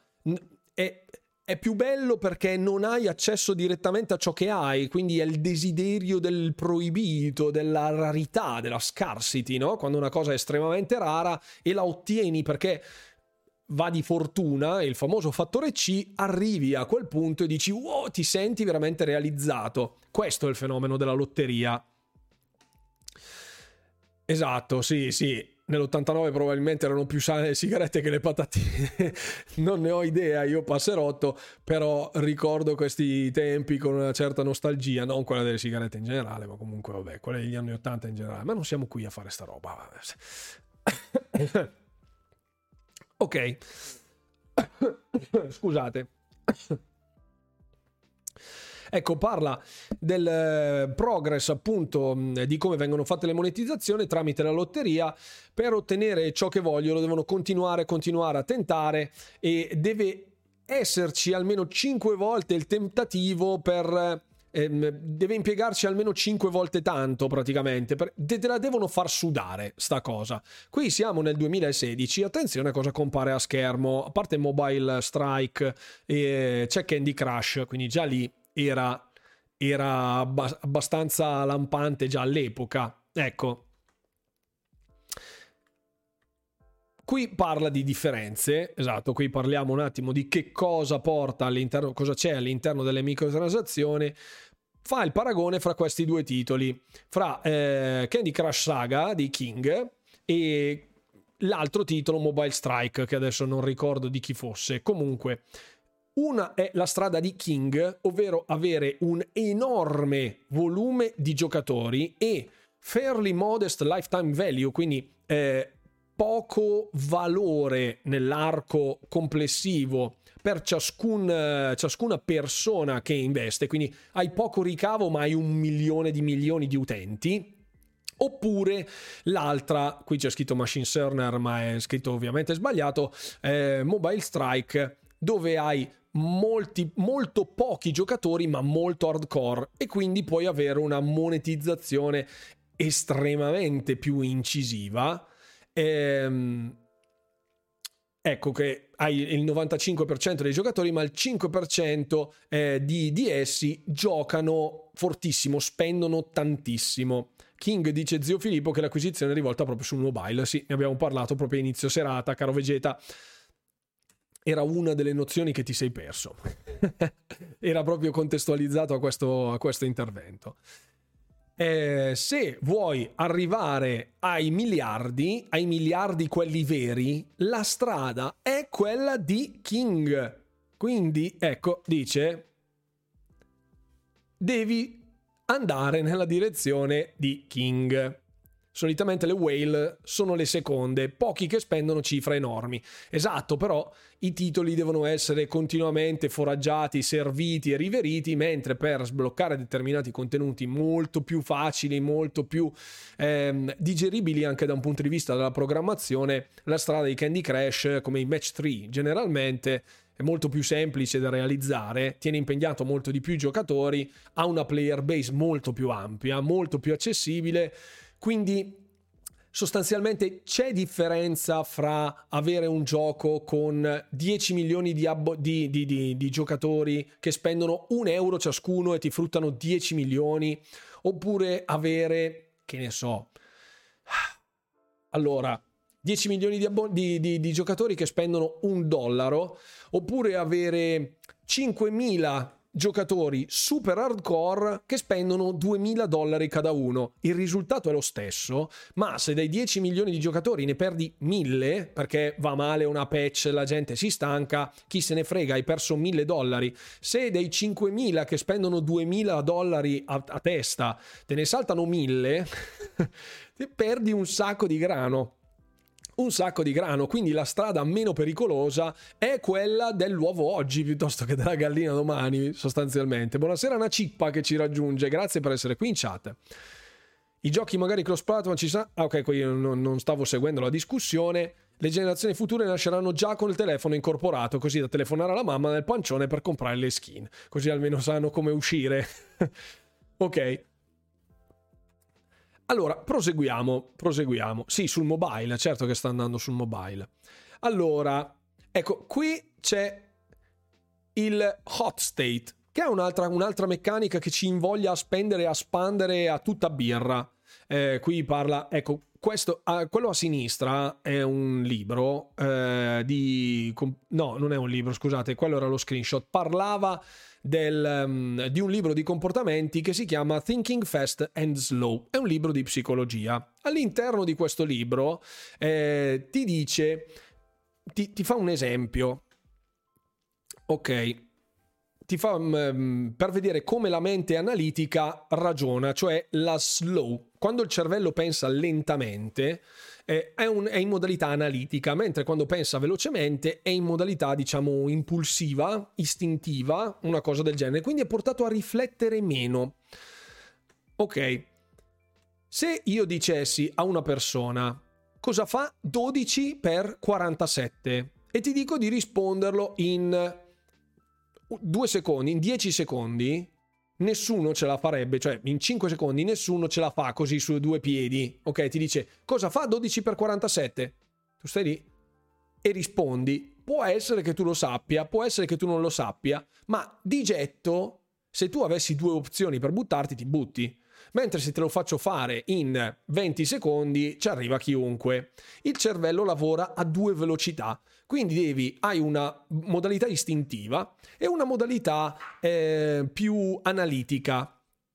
Ok, esempio, fa un altro esempio dove dice se io vi dico eh, pane, burro e tutti dicono marmellata. Perché? Perché è una cosa immediata, non c'è bisogno di riflettere le monetizzazioni e la, le microtransazioni in generale vertono proprio su questo argomento, cioè di come il cervello sia estremamente plasmabile e influenzabile se gli si dà un tempo ridottissimo di analisi.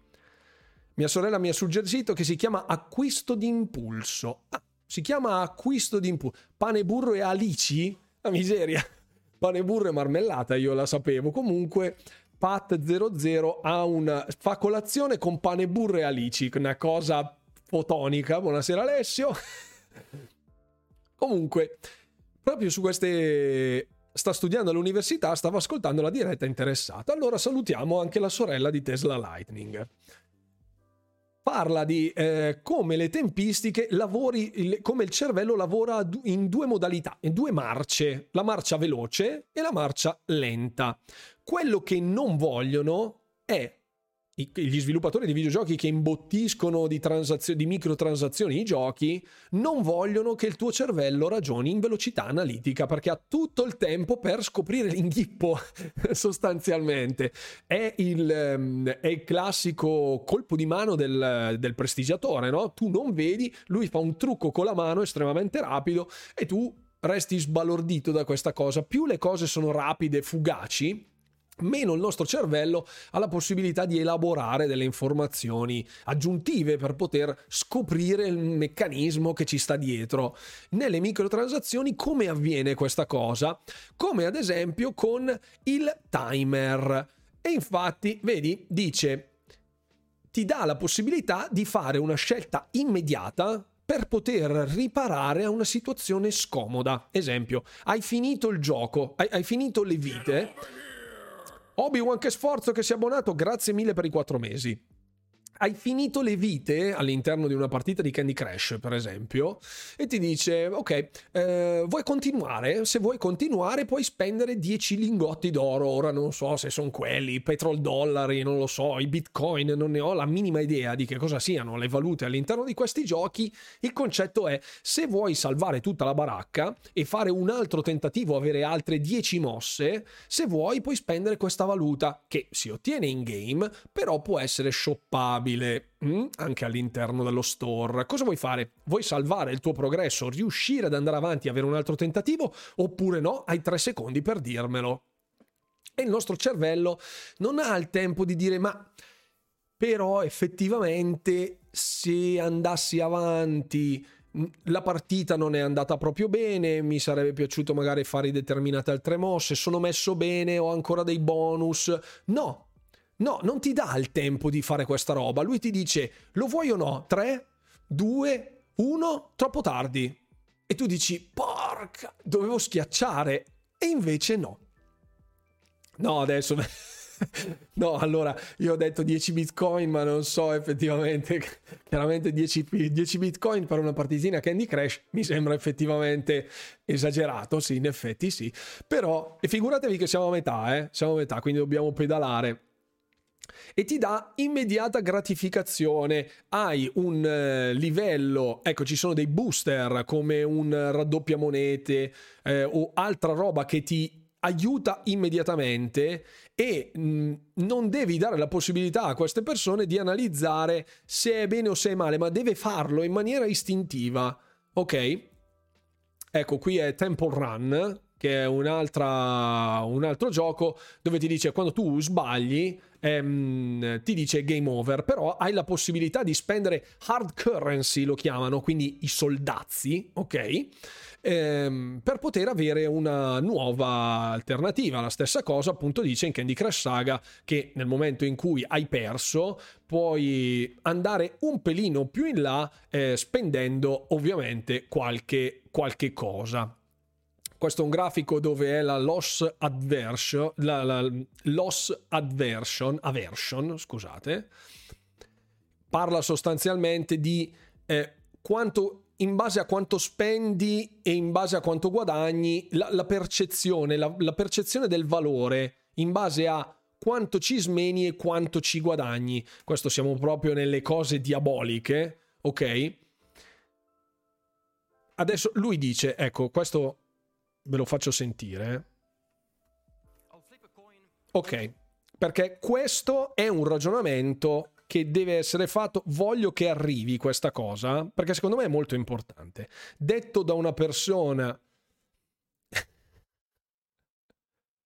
ok. Tre secondi di tempo. Ano, Anomalefico che mi saluta. Ciao Anomalefico, benvenuto in live. Ti ho messo like stanotte per i video sulla lore di Diablo. Incredibile, ma vero qualcuno li guarda. E niente, sei intelligente come i sette arcangeli di Angiris, ma grazie mille. Grazie, grazie davvero.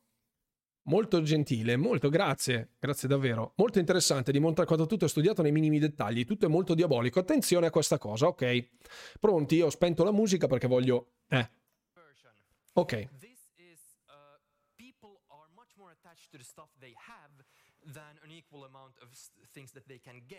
Ok, sono molto più attaccati a quanto, perso- a quanto, le persone hanno nelle loro tasche rispetto a ciò che potrebbero guadagnare. Ok? Questo è. Mia suocera mi sa che ormai è, è socia di minoranza di King. Buonasera, Fix. Ciao carissimo. Sì, anch'io questo stress forzato è davvero troppo sospetto. Sì, di quanti ne hanno rovinati non gliene fotte assolutamente nulla. No, no, no, assolutamente nulla.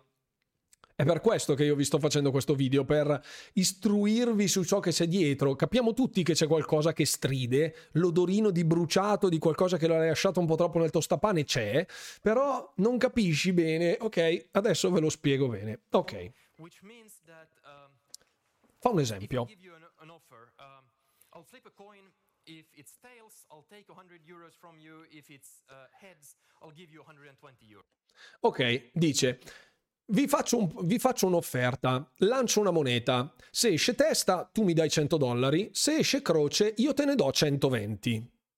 Ok? È bello l'odore del napalm questa sera. Questa è un'offerta. Ok, nessuno nessuno prenderebbe questo tipo di scommessa perché ci guadagnerebbe troppo poco, ok? Il rischio di perdere 100 è molto più disturbante per il giocatore rispetto a quello di guadagnare potenzialmente 120. È sostanzialmente poco impari questo affare. A vantaggio chiaramente del giocatore, è sconveniente per il giocatore. The loss is felt more strongly. Ok, quindi sbilanciano sostanzialmente la nostra percezione. E ti dicono, ok, te ne do 200 al posto di perderne 100. Cioè, se, se esce testa tu ne vinci 200, se esce croce io ne vinco 100. Esatto. E dice, allora, allora ok, prenderemo la cosa.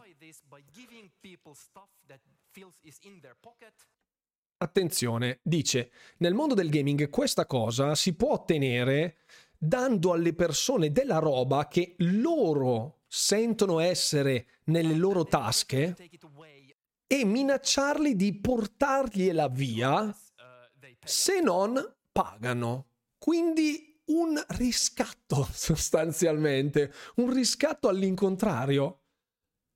Ok? Quindi attenzione che porta degli esempi.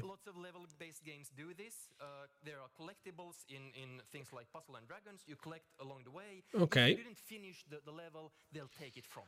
Quindi sostanzialmente ti dicono tu vai come fa il nome di Puzzle and Dragons, tu hai un percorso, livelli all'interno di questo discorso, quando arrivi eh, ad un certo punto e perdi, se vuoi mantenere ciò che hai ottenuto fino a quel momento devi pagare, altrimenti lo perdi.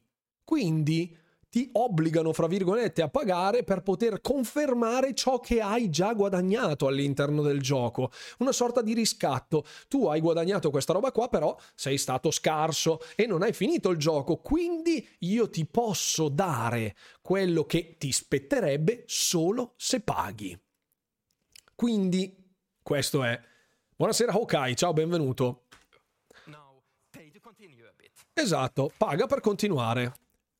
Questa è un'altra roba allucinante. Eppure c'è in un botto di giochi. In un botto di giochi. Fai una run incredibile dove farmi, trovi una build particolarmente valida, magari quei nei roguelite o robe del genere. Passi, parti a manetta, fai mezz'ora magari di partita, sbagli, perdi e ti dice: Ok, non hai finito il livello, però se mi dai un euro, tieni tutto quello che hai ottenuto fino adesso. E tu paghi.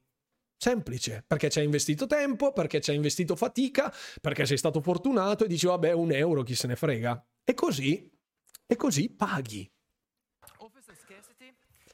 Questa è Offers and Scarcity, è un'altra meccanica. Si paga per finire un gioco, pago mio cugino così me lo finisce lui. Salutiamo il cugino di Pasquale. La meccanica roguelike nelle microtransazioni. E in molti giochi purtroppo, lo so. Poi traduco, eh.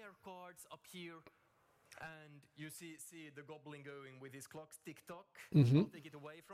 Ok, esatto, queste sono le offerte a tempo, quindi ci sono queste tre carte rare, c'è il timer che ti dice questa è solo un'offerta a tempo, hai solo per le prossime, mi sento un po' Mastrota in questo momento, salutiamo Giorgio Mastrota, il custode dell'acciaio Inox, ma, ehm, ma effettivamente funziona così, in tantissimi giochi imbottiti di microtransazioni, quando arrivi ad un punto specifico ti dicono c'è un'offerta, c'è la carta giusta per il tuo mazzo, la vuoi? È solo per questo momento, nei prossimi 10-12 minuti è disponibile, poi chissà quando tornerà e chissà se tornerà, ma chissà, chi lo sa, ma non lo so, lo vuoi? Prendilo adesso, altrimenti potrebbe non tornare mai più e tu che fai? E tu lo prendi. È così, Mondi a casa ti aspetta. Sfruttano le debolezze delle persone, ma infatti abbiamo par- siamo partiti da questa live dicendo che sarà un incontro di psicologia più che un incontro di marketing, ma questo è per mostrarvi esattamente D'accordo?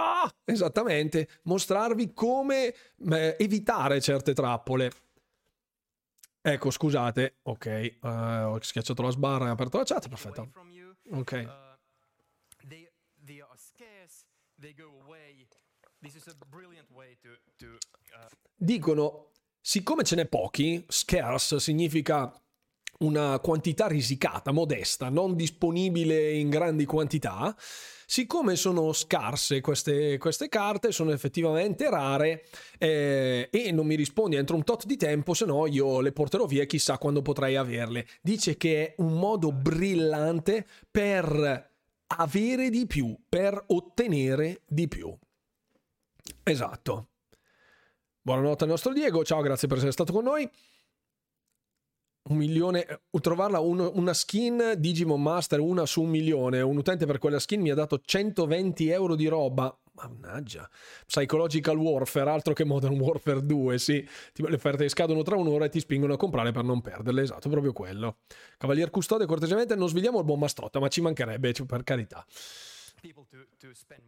Ok. Eccoci. quello è un goblin, è un, il costruttore di Clash of Clans. Mm-hmm. Ok, parla degli abbonamenti sostanzialmente. Questo costruttore è un'unità all'interno di Clash of Clans. Buonanotte Negan, grazie, ci rivediamo sul tubo. Ha una mansione specifica. Se spendi i soldi su questo tizio, continuerai ad avere i benefici di questo tizio solo se continui a pagarlo. Esatto a continuare a entrare nel gioco molto spesso.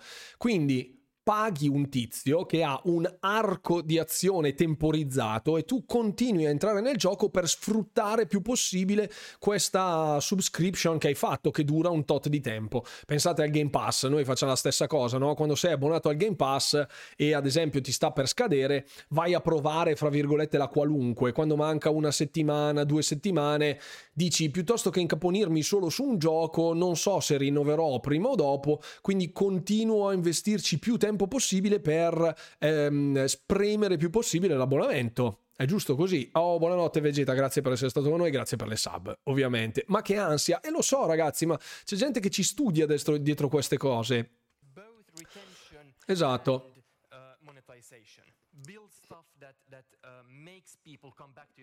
Continua, ti dice costruisci delle cose che ti fanno in modo, fanno in modo che la gente torni.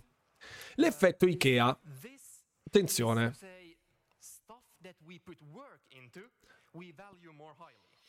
Ciò che noi costruiamo lo eh, prezziamo in maniera diversa, per noi è migliore perché ci abbiamo speso dei soldi e ci abbiamo speso fatica, quindi si chiama proprio l'effetto Ikea. Ecco, intanto riprende la musichina.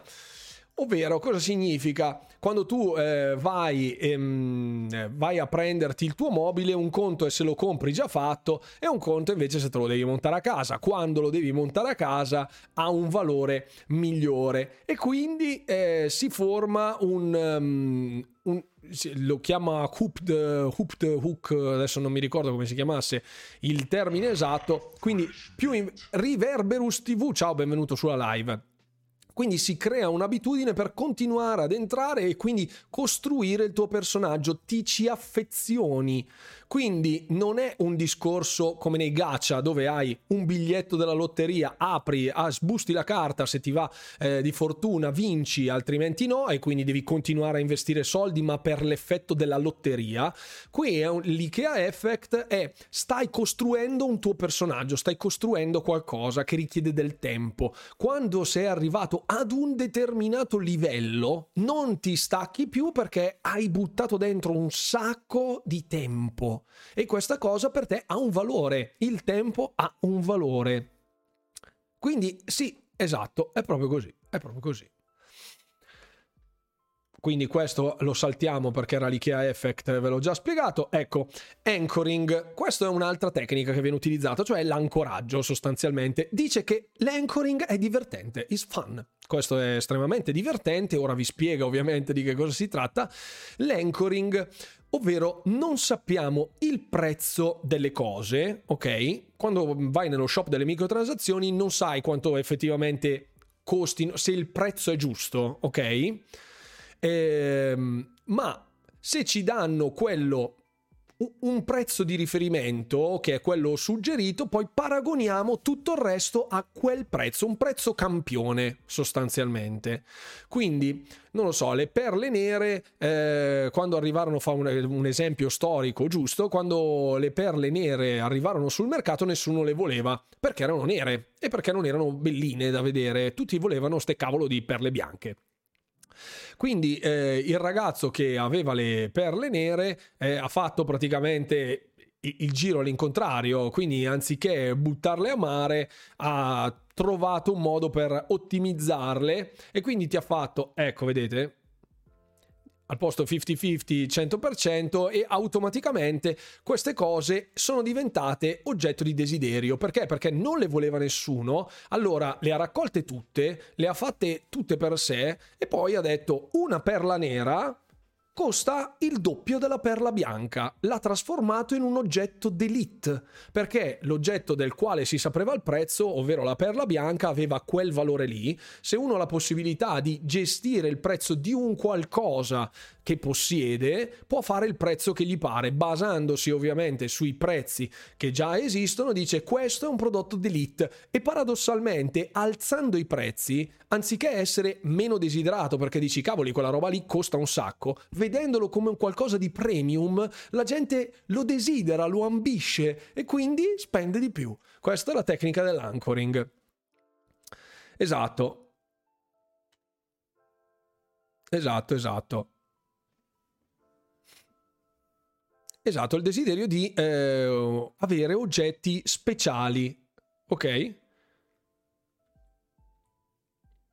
Ecco, qui fa un esempio con la bottiglia d'acqua che dice questa cosa costa 99, 99 centesimi e uno dice 2 euro, cioè 2 eh, euro, 4 euro, 10 euro, 50 euro, una roba del genere, quindi più si alza il prezzo, più la gente gli dà un valore alto e quindi la gente vuole spararlo sempre più l'altro. Se nessuno dice niente, non gliene frega niente a nessuno, così vengono gestiti i prezzi all'interno delle... esatto, delle, delle transazioni, delle microtransazioni. Questo è il social proof, cioè mh, mm, sostanzialmente eh, viene mm, chiesta una conferma a livello sociale, la prova sociale, dice che siamo animali e facciamo tutto ciò che fanno gli altri, cioè loro, eh, loro in sala sono tutti lì in silenzio e lui parla perché sono, queste cose avvengono così a livello sociale, quindi si può intervenire anche in questo campo dal punto di vista della monetizzazione invogliando le altre persone a fare delle, dei comportamenti socialmente accettabili. Cioè, si, um, come ad esempio il discorso delle skin in generale questo fenomeno lo conoscevo, per vendere alcuni oggetti è consigliabile aumentarne il prezzo così sembrano più premium. Bravo, Brifiero, esatto. Più premium è proprio la definizione più calzante, secondo me.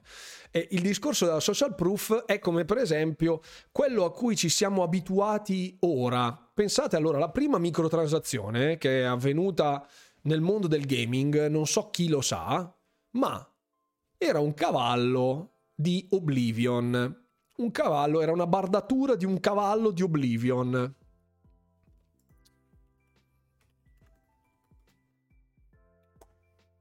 Eccola qui.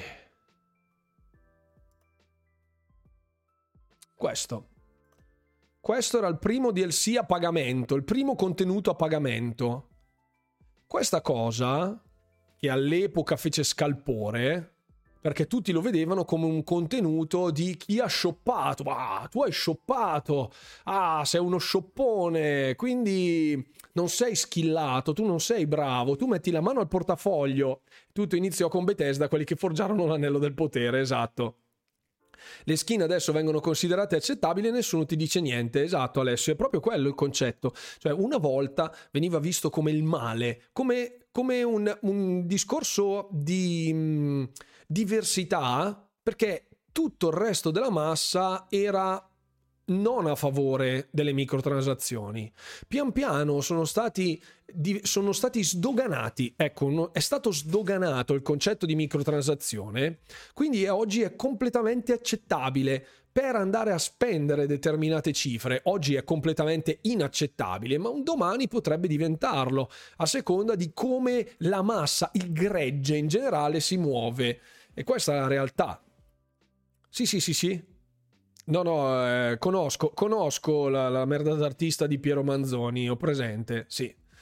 Bello questo meccanismo, quindi vendo il mio iPad Xbox rotto a 300 euro, qualcuno lo vuole? Ma ragazzi, pensate al discorso esempio, eh Faccio un esempio perché mm, vidi all'epoca uno spettacolo di Maurizio Battista, all'epoca un comico che mi ha fatto sempre abbastanza ridere, parlava dei pantaloni strappati, ok? Che i pantaloni strappati costano 120 euro, quando i pantaloni normali costano, non so, 50, non ne ho la minima idea, io mi vesto all'iper, spendo 50 euro, mi vesto dalla testa ai piedi Comunque, se avete un paio di pantaloni strappati, eh, sono sovrapprezzati perché sono più cool, no? E sono adesso socialmente accettabili. Anzi, se hai i pantaloni normali, vieni visto male.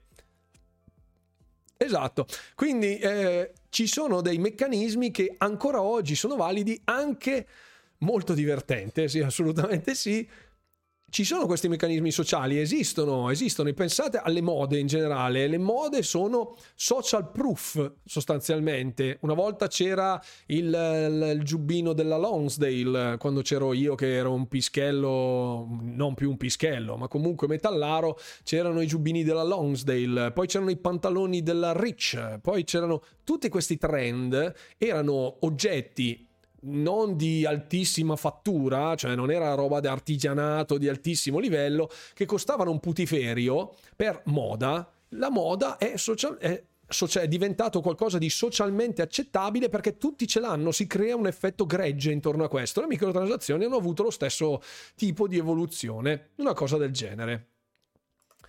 Non ce la faremo mai a fare l'altro contenuto, ma non fa niente. Lo faremo per un'altra volta. Ecco, qui la viability ehm, riguarda ovviamente la disponibilità dei contenuti eh, più per i gacha e altre meccaniche di, di, gaming. E qui, ecco, fa un altro esempio della right amount of choice. Quando c'è troppa roba, non prendiamo niente. Infatti lui dice, vado in un supermercato dove ci sono 20 barattoli di... Ehm, di marmellata e ognuno di questi ha un gusto, un gusto differente. Ok? E poi hai uno sconto se ne compri alcune. Poi vai da un gruppo controllato e gli dici solo di, eh, che hai 5 marmellate da provare e ehm, esatto, se ce ne sono 20 nessuno si ferma a provarlo, ma quello con poca roba, con poca roba sul tavolino, tutti vanno lì perché pensano che sia migliore, essendoci meno roba, assolut- pensano in maniera assoluta che sia più di alta qualità. Se hai una sbancalata con dentro 100.000 oggetti, magari tutti buoni, ma sono 100.000, si parla di marketing. Sì, ciao Andrea. Periodo dei paninari dove su... Sì, mo- marginalmente, ma sì. Cosa non ho fatto per avere i Durango a volte. sì. Con, esatto, quando c'è meno scelta automaticamente si giustifica anche un prezzo superiore perché poi alla fine è quello il discorso. Ecco, poi vabbè c'è tutto il discorso sullo Wales, quindi come, come ci sia un, un andirivieni tramite lo store, i costi, i costi dell'investimento, il labeling che è una mh, procedura abbastanza particolare ma mh, non credo sia ancora più più applicabile. Qui dice proprio si spende la giustificazione, proprio le giustifiche, si spende perché di sì, perché di sì e quindi va bene, va bene uguale. Sì, spendo, non c'è problema. Spend because reason. No, esatto, dice no reason. Ok. Non c'è nessuna necessità di farlo. Ecco, qui ci sono i quattro tipi di progressione, quindi skill, luck, grind e, pain, e pay. E devi essere assolutamente certo, e questa cosa è allucinante, che il grinding e il paying siano delle opzioni quindi tu devi garantire un gioco accessibile con degli elementi di fortuna all'interno del gioco, che ci sia la possibilità di grindare o pagare, ma che, non si, che siano solo delle opzioni. Ok?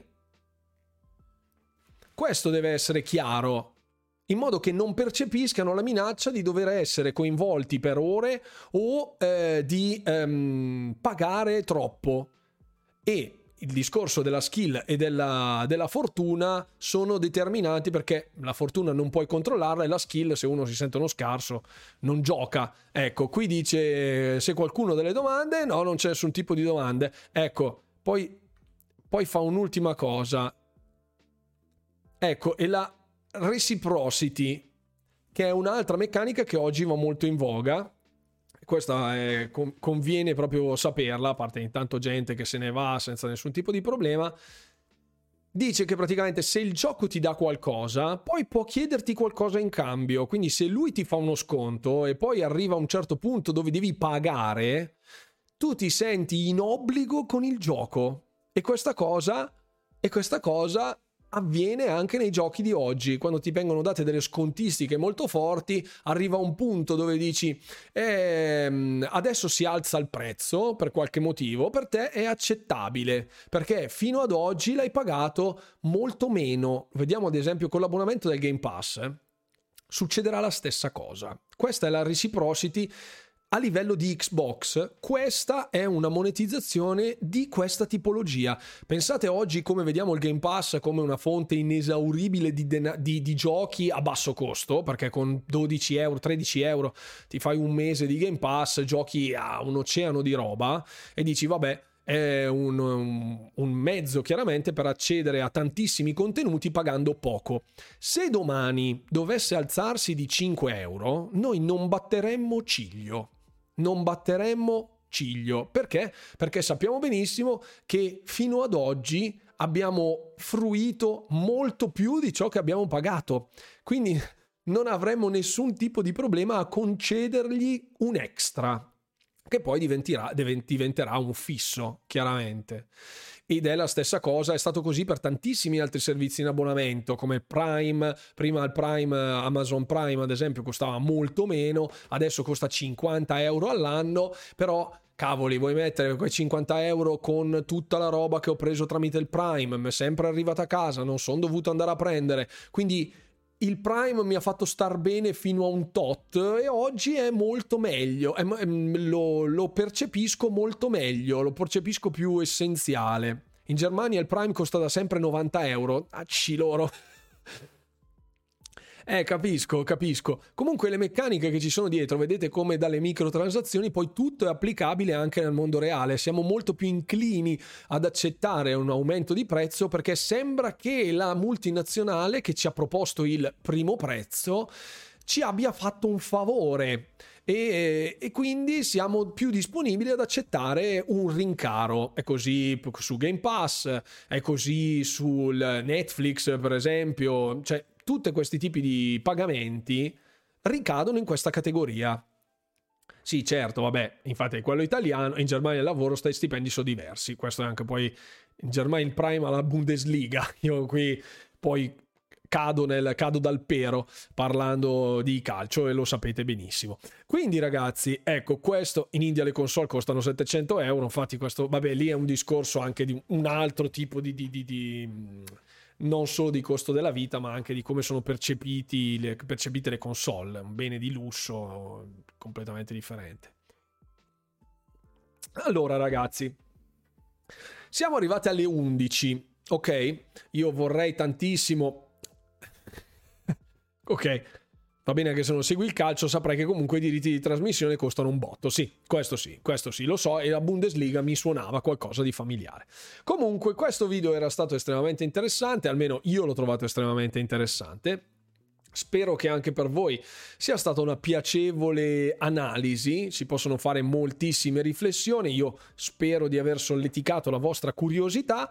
Ora, ora, ora, ora, io allora siamo a martedì, io quasi quasi me la giocavo in un altro momento. La, la... Ecco, bravo, grazie mille.